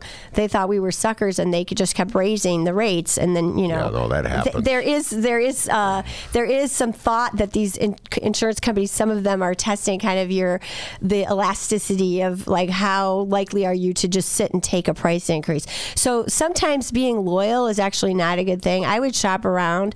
Definitely take advantage of any kind of discounts. You can save a little bit of money by bundling. Um, you can also save money if you belong to like a union or some other association. Uh, look for discounts there. The- you know, there's things that you can do. Another interesting thing is is this um, these new devices. Well, they're not even that new. Snapshot by Progressive, DriveWise, you know, Right Track. A bunch of these companies have these telematic devices that you can either put in your car or it's an app on your phone or on your OnStar, and it will track like whether you speed a lot, whether you hard brake a lot, whether you make a lot of left turns. Oh my God, And if you're really? a well, I know that's kind of crazy too, right? But but you can save money Yeah. if you're a safe driver. The only thing to consider, and it's a big thing to consider, is how much privacy are you willing to give up? Because uh, you know what are they ultimately someday going to be tracking? Are they going to be tracking whether you drive to the casino a lot or whatever? Yeah, you know, going to the casino. Oh, there goes that that rate. Uh, Ben's at the casino again. He's And he was track. speeding. Yeah. No, no, no. I'm not letting anybody track me when I'm driving. But uh, you get on that phone and start arguing with your insurance agent. That's usually the best way to get a lower rate. But then you know you gotta you gotta find your inner Rahm. You know what I'm saying? You gotta find your little. Uh, I'm I'm right. You're wrong. I'm smart. You're stupid. I tell you what, you can learn a lot from Rahm. Uh, all right, now before I let you go on, before I bring Sergio on, uh, just briefly tell folks. I thought it was a fascinating story that you did. I, I, I knew- when we when I booked you to come on the show, we are going to talk about uh, this good driving record. But then I saw that article that you wrote in the Sun Times about Amazon and packaging and all the recycling implications. Tell folks a little bit about Yeah, real quick. That was the story I did with ABC7. Jason Knowles, he had been collecting for months these videos of items that he ordered. He does a lot of online shopping, and he did he did all these unpacking videos where you would open this giant box and there would be this tiny little thing like a package of razors or coffee pods or something, and it's just like jammed in with bubble wrap and in a giant box, and uh, got us kind of thinking, what is the environmental implication of all of that packaging? And it's kind of a mixed bag because on the one hand, we are getting a lot of boxes into our houses. Um, and delivery trucks are having to drive all over the city delivering this stuff. But on the other hand, we're not driving to the store, so we're reducing our carbon footprint by shopping online. It's kind of a mixed bag. Um, a promising note is that the industry seems to have gotten the message a little bit. They've been hearing consumer complaints, and they're trying to right size things. Come, you know, they're trying to come up with boxes that are uh, more fitting the item that's being shipped. Amazon says that they're working on like environment environment uh, environmentally environmentally conscious um, paper like pouches rather than the plastic. But you know, all of this stuff, all of the recycling stuff has been thrown into disarray by China saying they're not going to take U.S. recycling because we have dirty foreign trash. Um, you know, so there's that whole thing. So right now, uh, the state of recycling in the U- U.S. is kind of sad. By the way, we will be having a larger discussion with this. Mike Novak will be coming in uh, later in the week. Uh, he's passionate about recycling. I'm just going to say this in closing. This points out one of the great hypocrisies. I love millennials. Okay, I love them to death. Okay, many millennials in my my life. Even Gen, I know a few Gen X who falls into this. They don't buy newspapers. All right, and Stephanie. Uh, and I go, why don't you buy the newspaper? Oh, Ben, it's the footprint. They always talk about the footprint. It it's paper and it gets recycled. I I I read on my phone, you know, and I always say, man, you don't care about the environment. You're just cheap. It's free on the phone. you gotta there went our millennial listeners. They just tuned up. I just always have that man, you guys are so cheap. It's the cheapest generation I've ever seen. And uh, but that just proves my point. Someone will go, "Oh, Ben, I read on the phone because I don't want the newspaper." Be the first person to order from Amazon to get a razor blade with about a. Oh, what about the environmental footprint? Uh, ben, you don't understand. I love Amazon. Anyway, Stephanie, you just proved my point there. All right, Stephanie Zimmermann is her game, er, her name, and her game is investigative journalism. She's a great consumer affairs reporter. I think we're going to have you back on a regular basis talking about these issues. All right. Great. I'd love to come back. All right. Very good. Sergio Vicente is on deck. We're going to bring him on when we return. Today's Ben Joravsky Show was brought to you in part by Chicago Architecture Center. See the city from a whole new angle on a Chicago Architecture Center tour. With more than 85 tours to choose from, there are endless stories to discover. Book your tour at architecture.org slash tours. Now, if you'll excuse me, I'm on a tour. Oh my, what magnificent architecture! Read the Chicago Reader to get up to speed on what's what in Chicago. Culture, food, arts and entertainment, weekly concert listings, weekly event listings, the environment, travel. I can continue, but you get the point. And for all of you Chicago political junkies, raw weekly columns on real city politics from Maya Dukmasova and our very own Ben Joravsky, The Chicago Reader, free to the public in newsstands throughout the city and online at chicagoreader.com. Read it now and be a more informed Chicagoan. Today's Ben Joravsky Show is brought to you in part by Green Element Resale. It's a thrift shop located at 6241 North Broadway in Chicago, and it's uh, badass furniture, appliances, lamps, books, clothes, electronics. Guys, it's a thrift shop, but it's the only thrift shop in Chicago that helps bring you the Ben Joravsky Show. That's right. So if you're ever on Broadway between Granville and Devon, tell them thank you. And go check out Green Element Resale, 6241 North Broadway, and find more information at greenelementresale.com. Now, this next part may sound a bit biased because they're sponsors, but it's the best thrift shop in the world. Cirque du Soleil's Big Top comes back to Chicago with its latest show, Volta. Venture into a captivating voyage of discovery inspired by the adventurous spirit of freedom, where a surge of action sparks a high voltage journey. Volta. Playing May 18th through July 6th under the Big Top at Soldier Field. Tickets at CirqueDuSoleil.com. Volta thanks their partners Hennessy Black and Champagne Nicolas Feuillatte.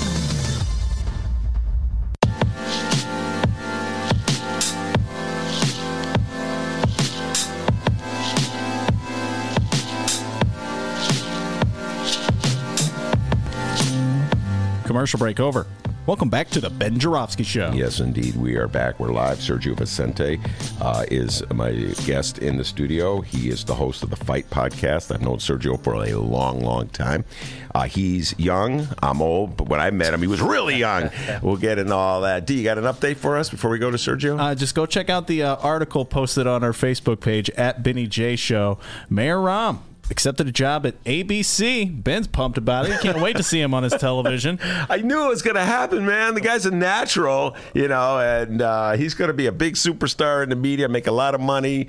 He's the man. He's the myth, the legend. But I'm not going to let it get was, away with rewriting history. All right. It's just funny because we joke about oh, how long till he becomes a commentator. Yeah, one day. One day.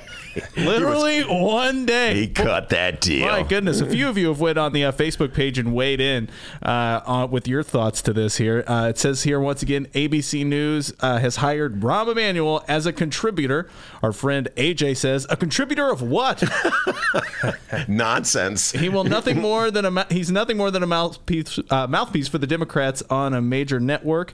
Jennifer says, let's hope this keeps him from ever running for another office. yeah, good point, Jennifer. Yeah, that's a good one. Uh, Donald says, great, another anti-progressive shill for the wealthy employed by corporate media. Oh, you and Donald should hang out sometime. Donald, I see eye to eye in that one. All right, Deborah says this comes as no surprise to me.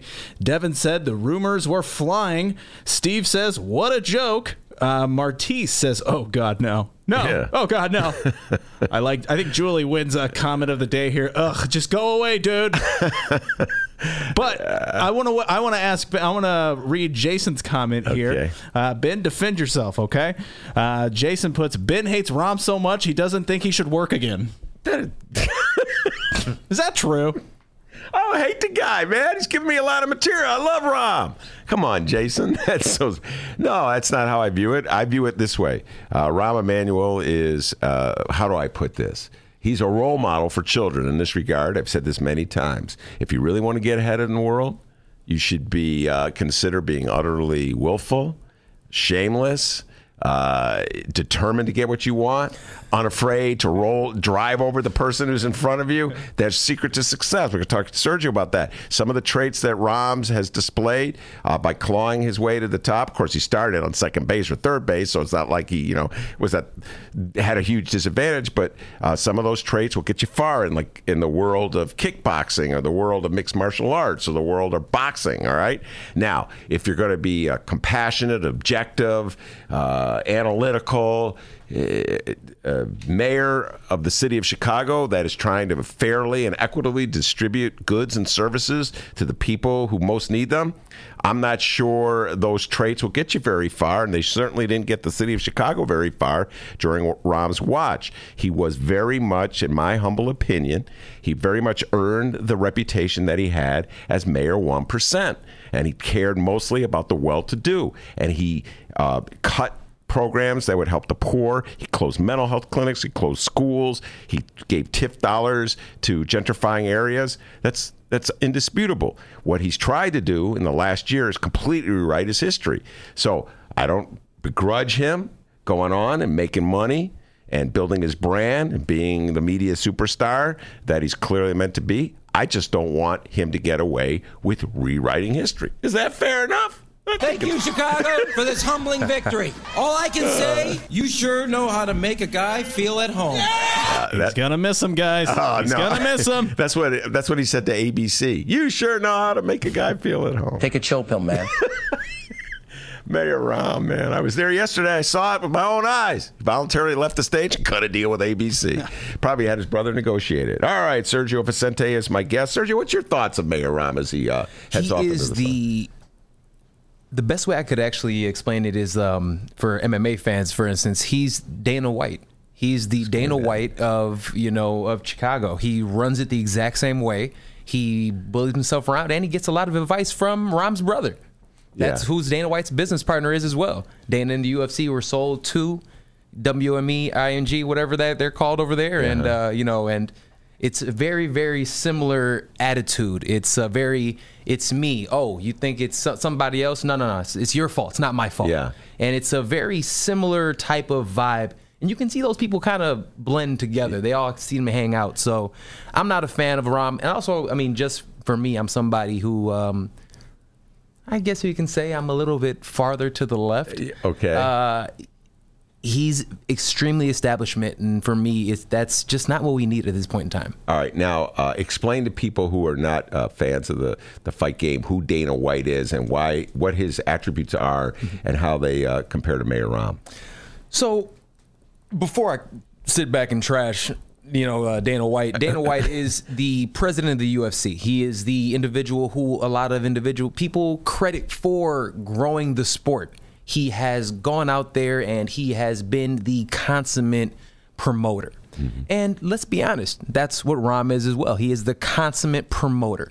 The- Of him. Of himself. Yeah. And even even if you look at what the UFC is doing now, we're looking at how because they were just sold by uh, sold and they're working now with um, ESPN. If you're looking at all of the ads that are out there, it's not focusing on the fighters. Like Rahmet wasn't focusing on the city.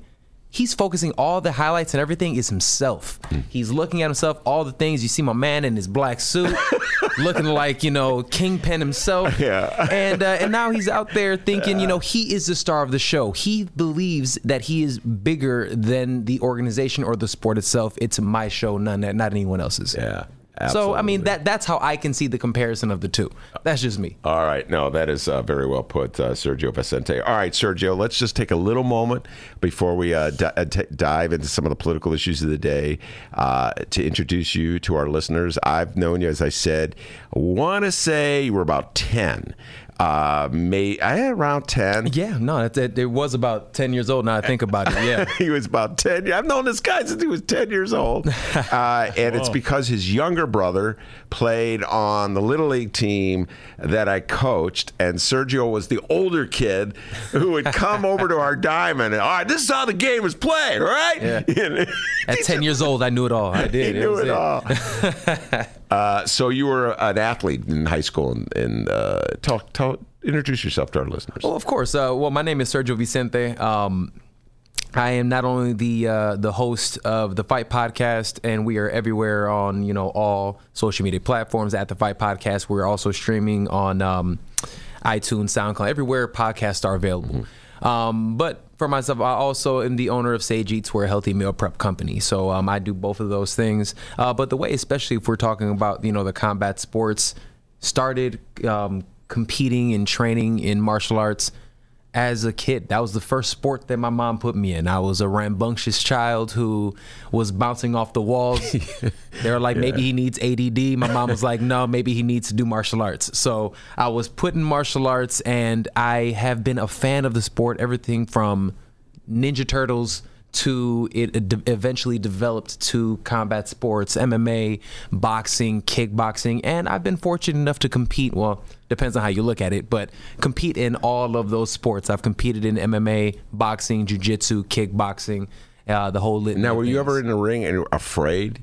Did you ever have yeah, fear? Yeah, you're terrified. Uh-huh. Yeah, the, the moment. I mean, the, I'll never forget my first um, my first competition. I don't. It sounds a little gladiatory when they're sitting there. It's like it's my first fight. But Yeah. when I was in there, the first time you actually hear, like you're in there, you're you're hyped up. You're like, this is cool. I'm about to compete, and then you hear a cage door close. You hear that click clack. Yeah. Ugh. And you see this other guy looking across from you, pacing back and forth. Yeah. Next, you start looking at your coach. It's like, wait, wait, wh- who tricked me? Yeah. Like, why am I here? Um, but um, and and I'm be honest with you. No matter how many times you do it, it doesn't change. It, it always reminds me of, for instance, George St. Pierre, who a lot of individuals say is the greatest MMA fighter of all time, and uh, he is someone who always spoke of how he was terrified prior to every event, and we're talking about the greatest champion of all time being so honest and open about how he felt going into a match. He he, he was almost um, to the point that he was sick. He'd get so worked up and anxious over. And I'm gonna be honest with you, I've been there. I I, I can relate. It is a very nerve you, would you throw up before a uh, fight? I never uh, threw up. I'm just one of those people that I, I get so nervous, I get really tired. I get really sleepy and and and like I'm ready to pass out in the back room until it's like you almost have to wake me up. All right, time to go warm up. And then I'll warm up and I'll get into it and and, and really it, everyone has their own process.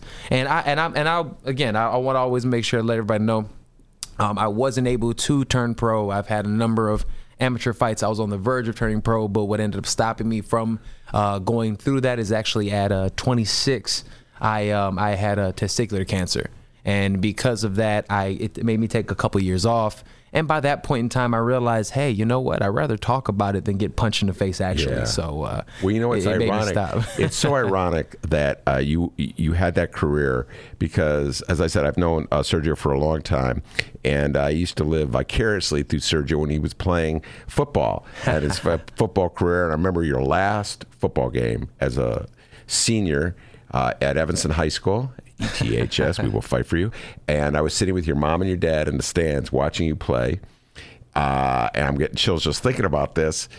When the the uh, the game ended, your mom said, "Thank God that's over," and she didn't mean literally the game, that individual game. She meant your football career, Right, Because your mom, I was living vicariously. Yeah, Sergio out there, man, hit him. And he was running back punts. Come on, Sergio, don't take the fair catch.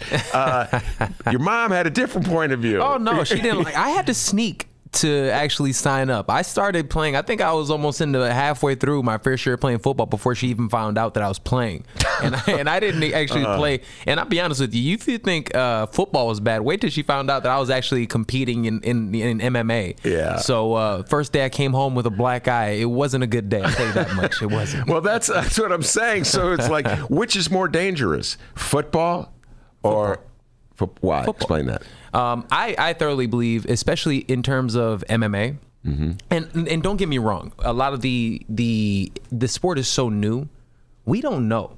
We're still waiting to hear what's going on, and we're, we're starting to see the ramifications of a lot of the individuals who started. Remember, the UFC didn't start till 1993.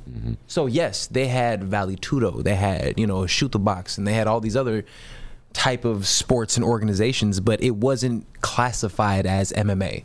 And then, it, especially if you remember in '93 when, when the UFC first came out, it was called No Holds Barred.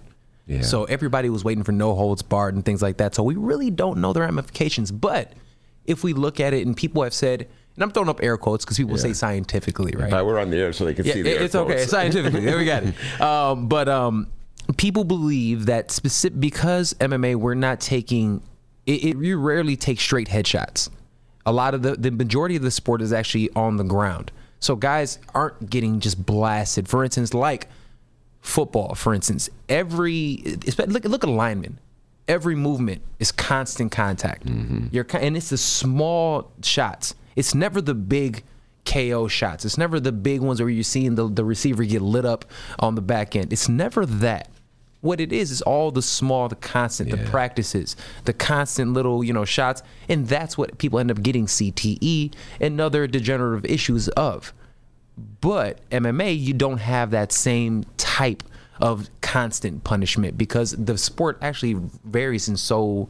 so well, when you get the guy, when you get your opponent down, you can pummel that opponent. That's it looks a lot worse than it is. it looks pretty bad. And I'm, and I'm being honest with Yeah. you, being somebody that's been in that in that position. You've been on the ground, Looking, I've, been, I've been- on the. I've been in both of those positions. But aren't they allowed just to hit your head repeatedly? It's so think about this. It's in just like boxing in terms of I can hit everybody. You can't hit the crown. So anything behind behind the head, on top of the head, behind the head, behind the ear, you can't do.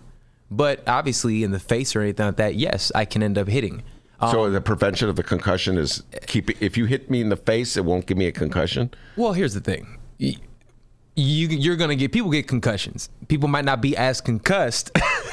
you know, there there's different Yeah. you know levels of, of being concussed. I don't believe I've been concussed at this point in time, but ask me in 20 years how I feel. But you know, so um, we I we truly don't know. But at the end of the day, um, what it seems as if because it's not as many micro aggressions, essentially, it's not as many micro uh, hits.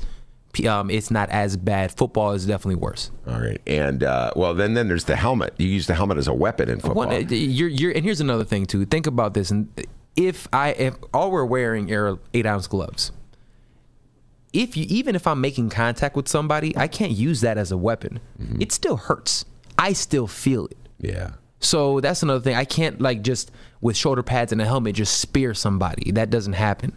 So I mean, granted, this weekend it, it might have looked like that this weekend when Deontay Wilder, the WBC heavyweight champion, the American heavyweight champion, who is now 41 0 and 1, 41 knockouts. Oh, you do host a podcast. No, he Yes, knows sir. his Yes, stuff. and he also has a 95.2% knockouts percentage now. Yeah. He is somebody now if he hits you, ah, th- th- th- we're talking about something completely different. All right, now should the um, should our General Assembly here in Illinois, uh, should Congress even on the national level, just to keep it local, should they outlaw tackle football for kids who are under the age of let's say 13? Ooh, I, I, I don't know if I'm the person to talk to about that or ask that, specifically because I have not watched football for the last three seasons. I, I don't. uh, I, I don't watch the game. Um, But for you played it. re- I, I have played it, um, but for a number of reasons, I don't watch or support the game. So for me, I look at it. Is it good for a, a young mind that's still developing to get consistently blasted back and forth? No, absolutely not. It isn't. So objectively, I can look at it and say, no, it doesn't seem right. But I, I'm not the one to make that call, especially because I don't support the game itself. And I, I think a lot of people will make assumptions and judging judge a lot of different things. And if they don't have any background, who are they to even make a conversation about it? So I, I, I haven't played. I didn't play at the the, the top level. So for me, I look at it. I, I can't even comment on. Well, what about uh, uh, boxing? What, which what should be the age limit, your humble opinion, for boxing or mixed martial arts? to actually start competing, Mm-hmm. I, I- I'll say late teens. Um, training, uh, shoot, I, I'll train a kid four years old to start competing. But in terms of actually getting solid shots, actually getting really hit, not until your late teens, 18, 17, 18. And I know a lot of traditionalists are like, oh, no, you got to start them young. make, make sure they're tough. Yeah. Yo, little kids do not need to get punched in the face in that manner. It, it doesn't matter. But here's the thing if they're learned to respect the game, if they're all learned how to to to know the technique as well as know technique they can go out there and also um, spar in terms of no headshots working the body working on timing working on movement. For instance the Thais. We look at muay thai. Uh, in thailand that's their national sport. You see children who are babies competing. You see people who are 11 years old who have over 100 fights. It's ridiculous. But one thing that they do is they never spar hard. And what they do is they call it play. No headshots, work consistently on timing. Light kicks, you extend like the, at the same speed, but it's at like right at the point of contact, light tap. You, mm-hmm. it's all controlling. So that's something that I believe if, if children are going to learn how to, to do these combat sports, learn the sport, understand the sport, and if, especially if you're going to be in terms of MMA, go to jujitsu com- jiu-jitsu i can go i don't care how young or how old you are i can go as hard as i want. I'm not going to get any head damage. And that's something that also the as young people you know girls smaller individuals jiu-jitsu is some, something that not only is going to keep you limber and free flowing like yoga would mm-hmm. but it's all and it has the cardiovascular health and endurance as well but you're also going to learn how to defend yourself. The sport itself was made for the smaller person to win. Yeah, yeah so were- it is a great martial arts for that, and you're not taking the punishment. You take essentially what it would ordinarily be viewed as a weakness. This is con- basic jujitsu, and turn it into a strength. 100%. Work, work that person's strength against him. Yes. Your adversary or your opponent's strength against him. That's classic jujitsu. Sergio Vicente is my guest. We come back. We're going to talk about the attitude of the great fighters, how it could apply to the Democrats uh, who are running against Trump. We'll be right back. Read the Chicago Reader to get up to speed on what's what in Chicago. Culture, food, arts and entertainment, weekly concert listings, weekly event listings, the environment, travel. I can continue, but you get the point. And for all of you Chicago political junkies, raw weekly columns on real city politics from Maya Dukmasova and our very own Ben Joravsky. The Chicago Reader, free to the public in newsstands throughout the city and online at chicagoreader.com. Read it now and be a more informed Chicagoan. All right, people. Bad news. After five years in Andersonville, Murray and White has made the uh, the difficult decision to close their doors. Oh, sipping on a, some water there. Everything It's in delicious. Store, everything in store is on sale. Notable sale items. All of these things Ben Joravsky loves. You better get there before he does. All right, he loves this stuff. Everything in the store on sale. Notable sale items like Voluspa and Nest fragrance brand candles. They're twenty percent. I love candles. I know. When I think of Ben Joravsky, I think of candles. All right, those are twenty percent Candle off. burned out long Please before. stop singing. These lines can rarely be found on sale, so while 20% isn't the largest discount, lovers of both these popular candle lines like Ben have been buying them up. All rugs, 30% off in store and new orders through June 1st. Wait, did you say rugs? Rugs. Oh man, hold on, I'm going. Oh, he loves rugs. All right, those are uh, those are off. 30 to 50% off. Antique furniture pieces 40 to 50% off. Pillows 40% off. Picture frames 40% off and jewelry is 40 to 50% off. Mirrors and wall art fi- 30 to 50% off. Home decor and accessories are all 20 to 60% off. Lamps 50% off as well. People, there is a lot of stuff on sale at Murray and White. After 5 years in Andersonville, they have decided to close their doors. Uh, store fixtures and lighting is also on sale. Head over to Murray and White in Andersonville now to get some deals. And like I said, you better get there before Ben Joravsky does. My God, he loves candles. Uh, Welcome back to the Ben Joravsky Show. Uh, Benny J, take us home. All right, hold on. I'm lighting my candle. It goes really good with this music. Yeah, it's very mellow, man. Got my candles, really chilling out. Sergio Vicente is my guest. The Fight Podcast, his name is Podcast. He does jujitsu, boxing, mixed martial arts. He ran back punts. He has a podcast, and he plays the piano. Good job on that piano there. I got it. I got it. He's got it. All right. All right, we got more to talk about. I got to talk about trash talking in politics, uh, how Democrats can learn a thing or two from the fighters of the world. Do you got an update before I go back to Sergio? Uh, no. Just promote the heck out of the Monday. Not now, but check out that Joanna uh, Klonsky. Oh yeah, yeah. We have a uh, we do things on the weekends now. The Benny J you, bonus interviews. All right, every weekend we're going to try our darndest to provide you a bonus interview for Saturday, Sunday, and Monday. Saturday's interview, Ben talked one on one with his right hand man from First Tuesdays at the Hideout, thirteen fifty four West Wabansia. The one, the only investigative journalist Mick Dumke.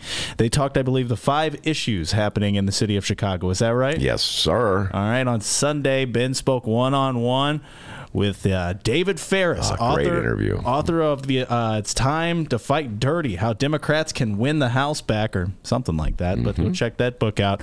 Ben loves David Faris, uh, and I think uh, they like to talk about Nancy Pelosi quite a bit. ben Joravsky loves Nancy Pelosi just as, uh, almost as much as he loves candles, almost as much. It's a fantastic, very learned interview with David Faris, and on Monday because well, she's now the mayor. Lori Lightfoot was inaugurated yesterday, and Ben talked one on one on one with two uh, of the people in the Lori Lightfoot campaign who helped make it happen. Political strategist Joanna Klonsky and pollster Jason McGrath. They're both uh, they love talking, like Ben said, so it made for a great interview. Find out how Lori went from who to oh yeah her in this one-on-one Benny J bonus interview. All right, thank you very much, D. Yes, indeed, great shows. All right, Sergio, uh, we have a president of the United States who learned a thing or two from uh, professional wrestling. I think at one point or another, he's a wrestling promoter, and he, He's in the WWE Hall of Fame. I don't. bel he is. He, I he's did actually um, was one of the original investors of the UFC. Also, Yeah. Okay, so he has learned. I some- love fighting. just so good imitation. Yeah, uh, and, and, uh, I thought the man was in the room. With me. Go look at my building. huge uh, wrestling fan, Dennis Nice, is. Okay, nice. professional wrestling. All right. Uh, and so he takes the lessons he's learned from the promotional aspect of wrestling uh, and has put him to very good use in the game of politics, the political arena. Constantly taunting and trash talking on Twitter. It's just straight up uh, WW uh, Feder- He's a heel. Yes. He he 100%. It's not even a heel turn. It's, he's just the heel.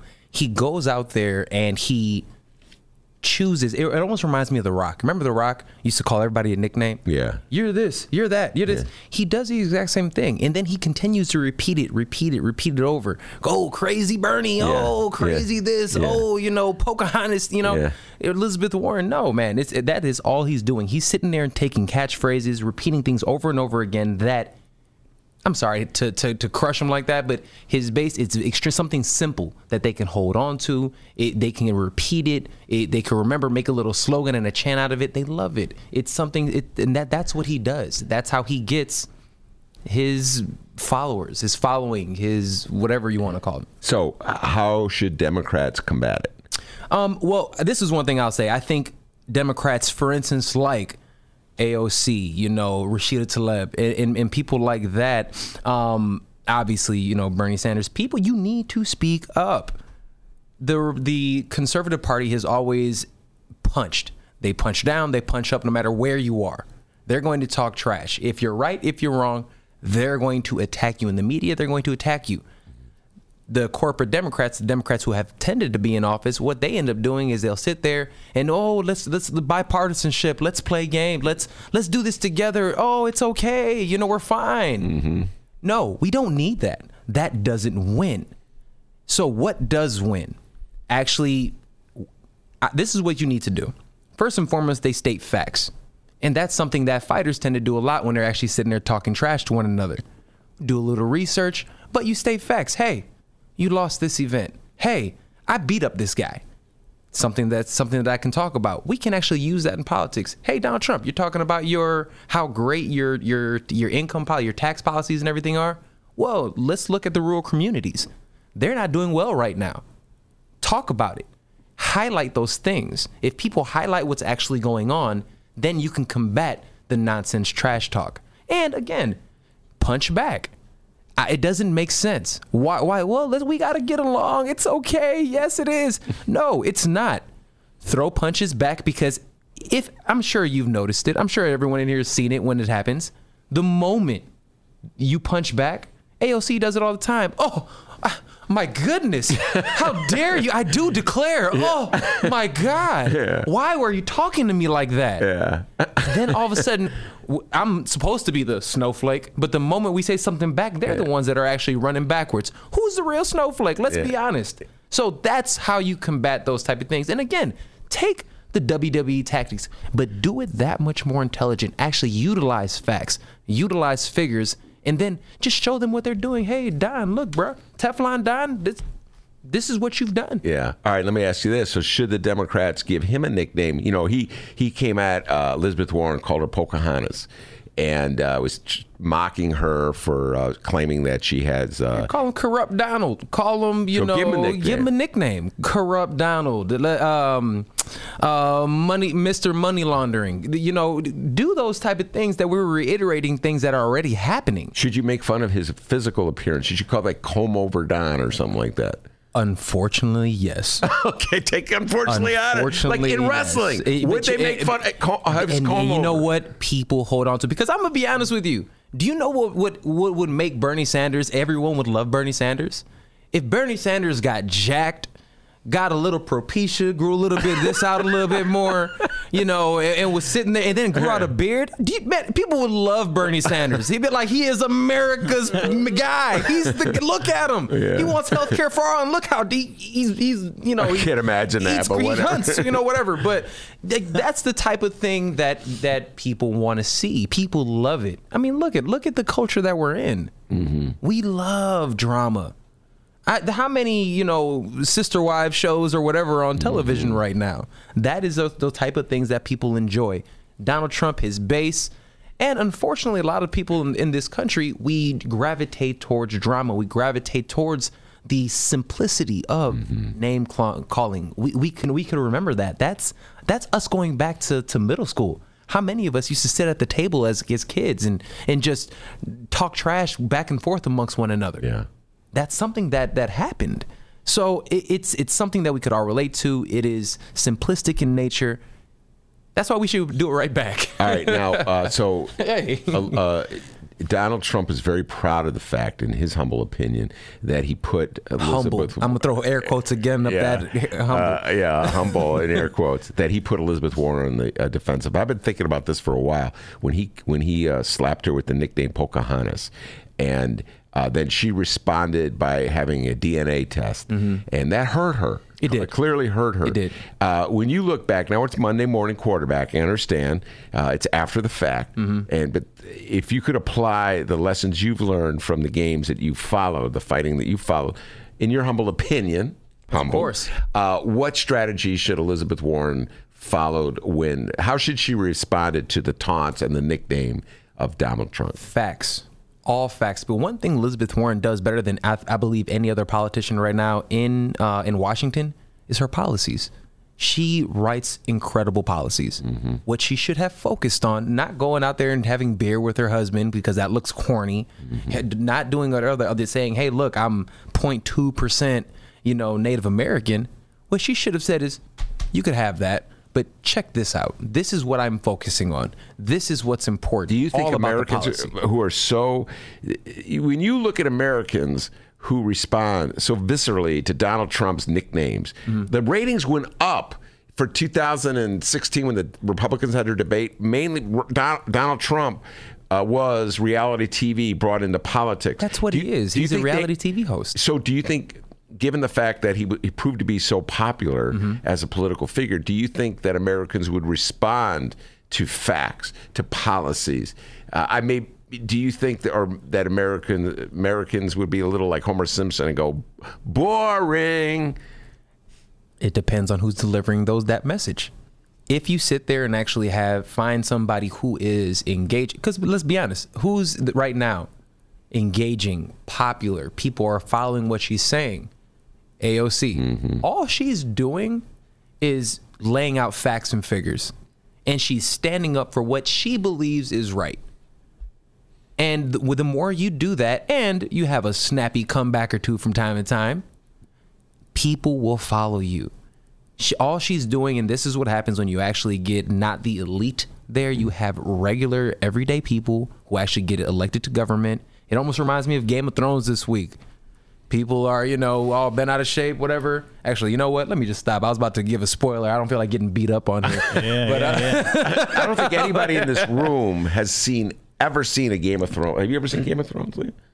Two episodes. Really? I've never seen any episodes. Dude, I saw one, and it was the final one a few days ago. You watched the final one? Yeah. I like that's like I got a 500 page novel. I'm just going to read the last two pages. Uh, Well, I, I, but again, but yes, that that's how I feel about that one. I mean, I think we need to sit there, be be candid, state facts and figures, but you can have a little snappy comeback or two. all right, let me ask you this: uh, People in the fight game, did they tend to be Republican, Democrat, or do they have no politics? It it depends. I mean, I, I think it's just like America. People come from different places. People think about and have different values. You have it all over the place. Uh, um, Dana White, who is the mo- most upfront figure in the sport right now, he's a staunch Republican. He's a, fr- a friend of Donald Trump. But when you look at the bulk of his athletes, they don't feel that way. But again, it represents America. You have some guys who are Republicans, you have some guys who are Democrats, some guys who are indifferent, and girls. Uh, Sergio Vicente is his name, and uh, Sergio, tell folks a little bit about your podcast before I let you get the, out the door. Absolutely. So, um, I am the host of the Fight Podcast. We're a combat sports and culture podcast.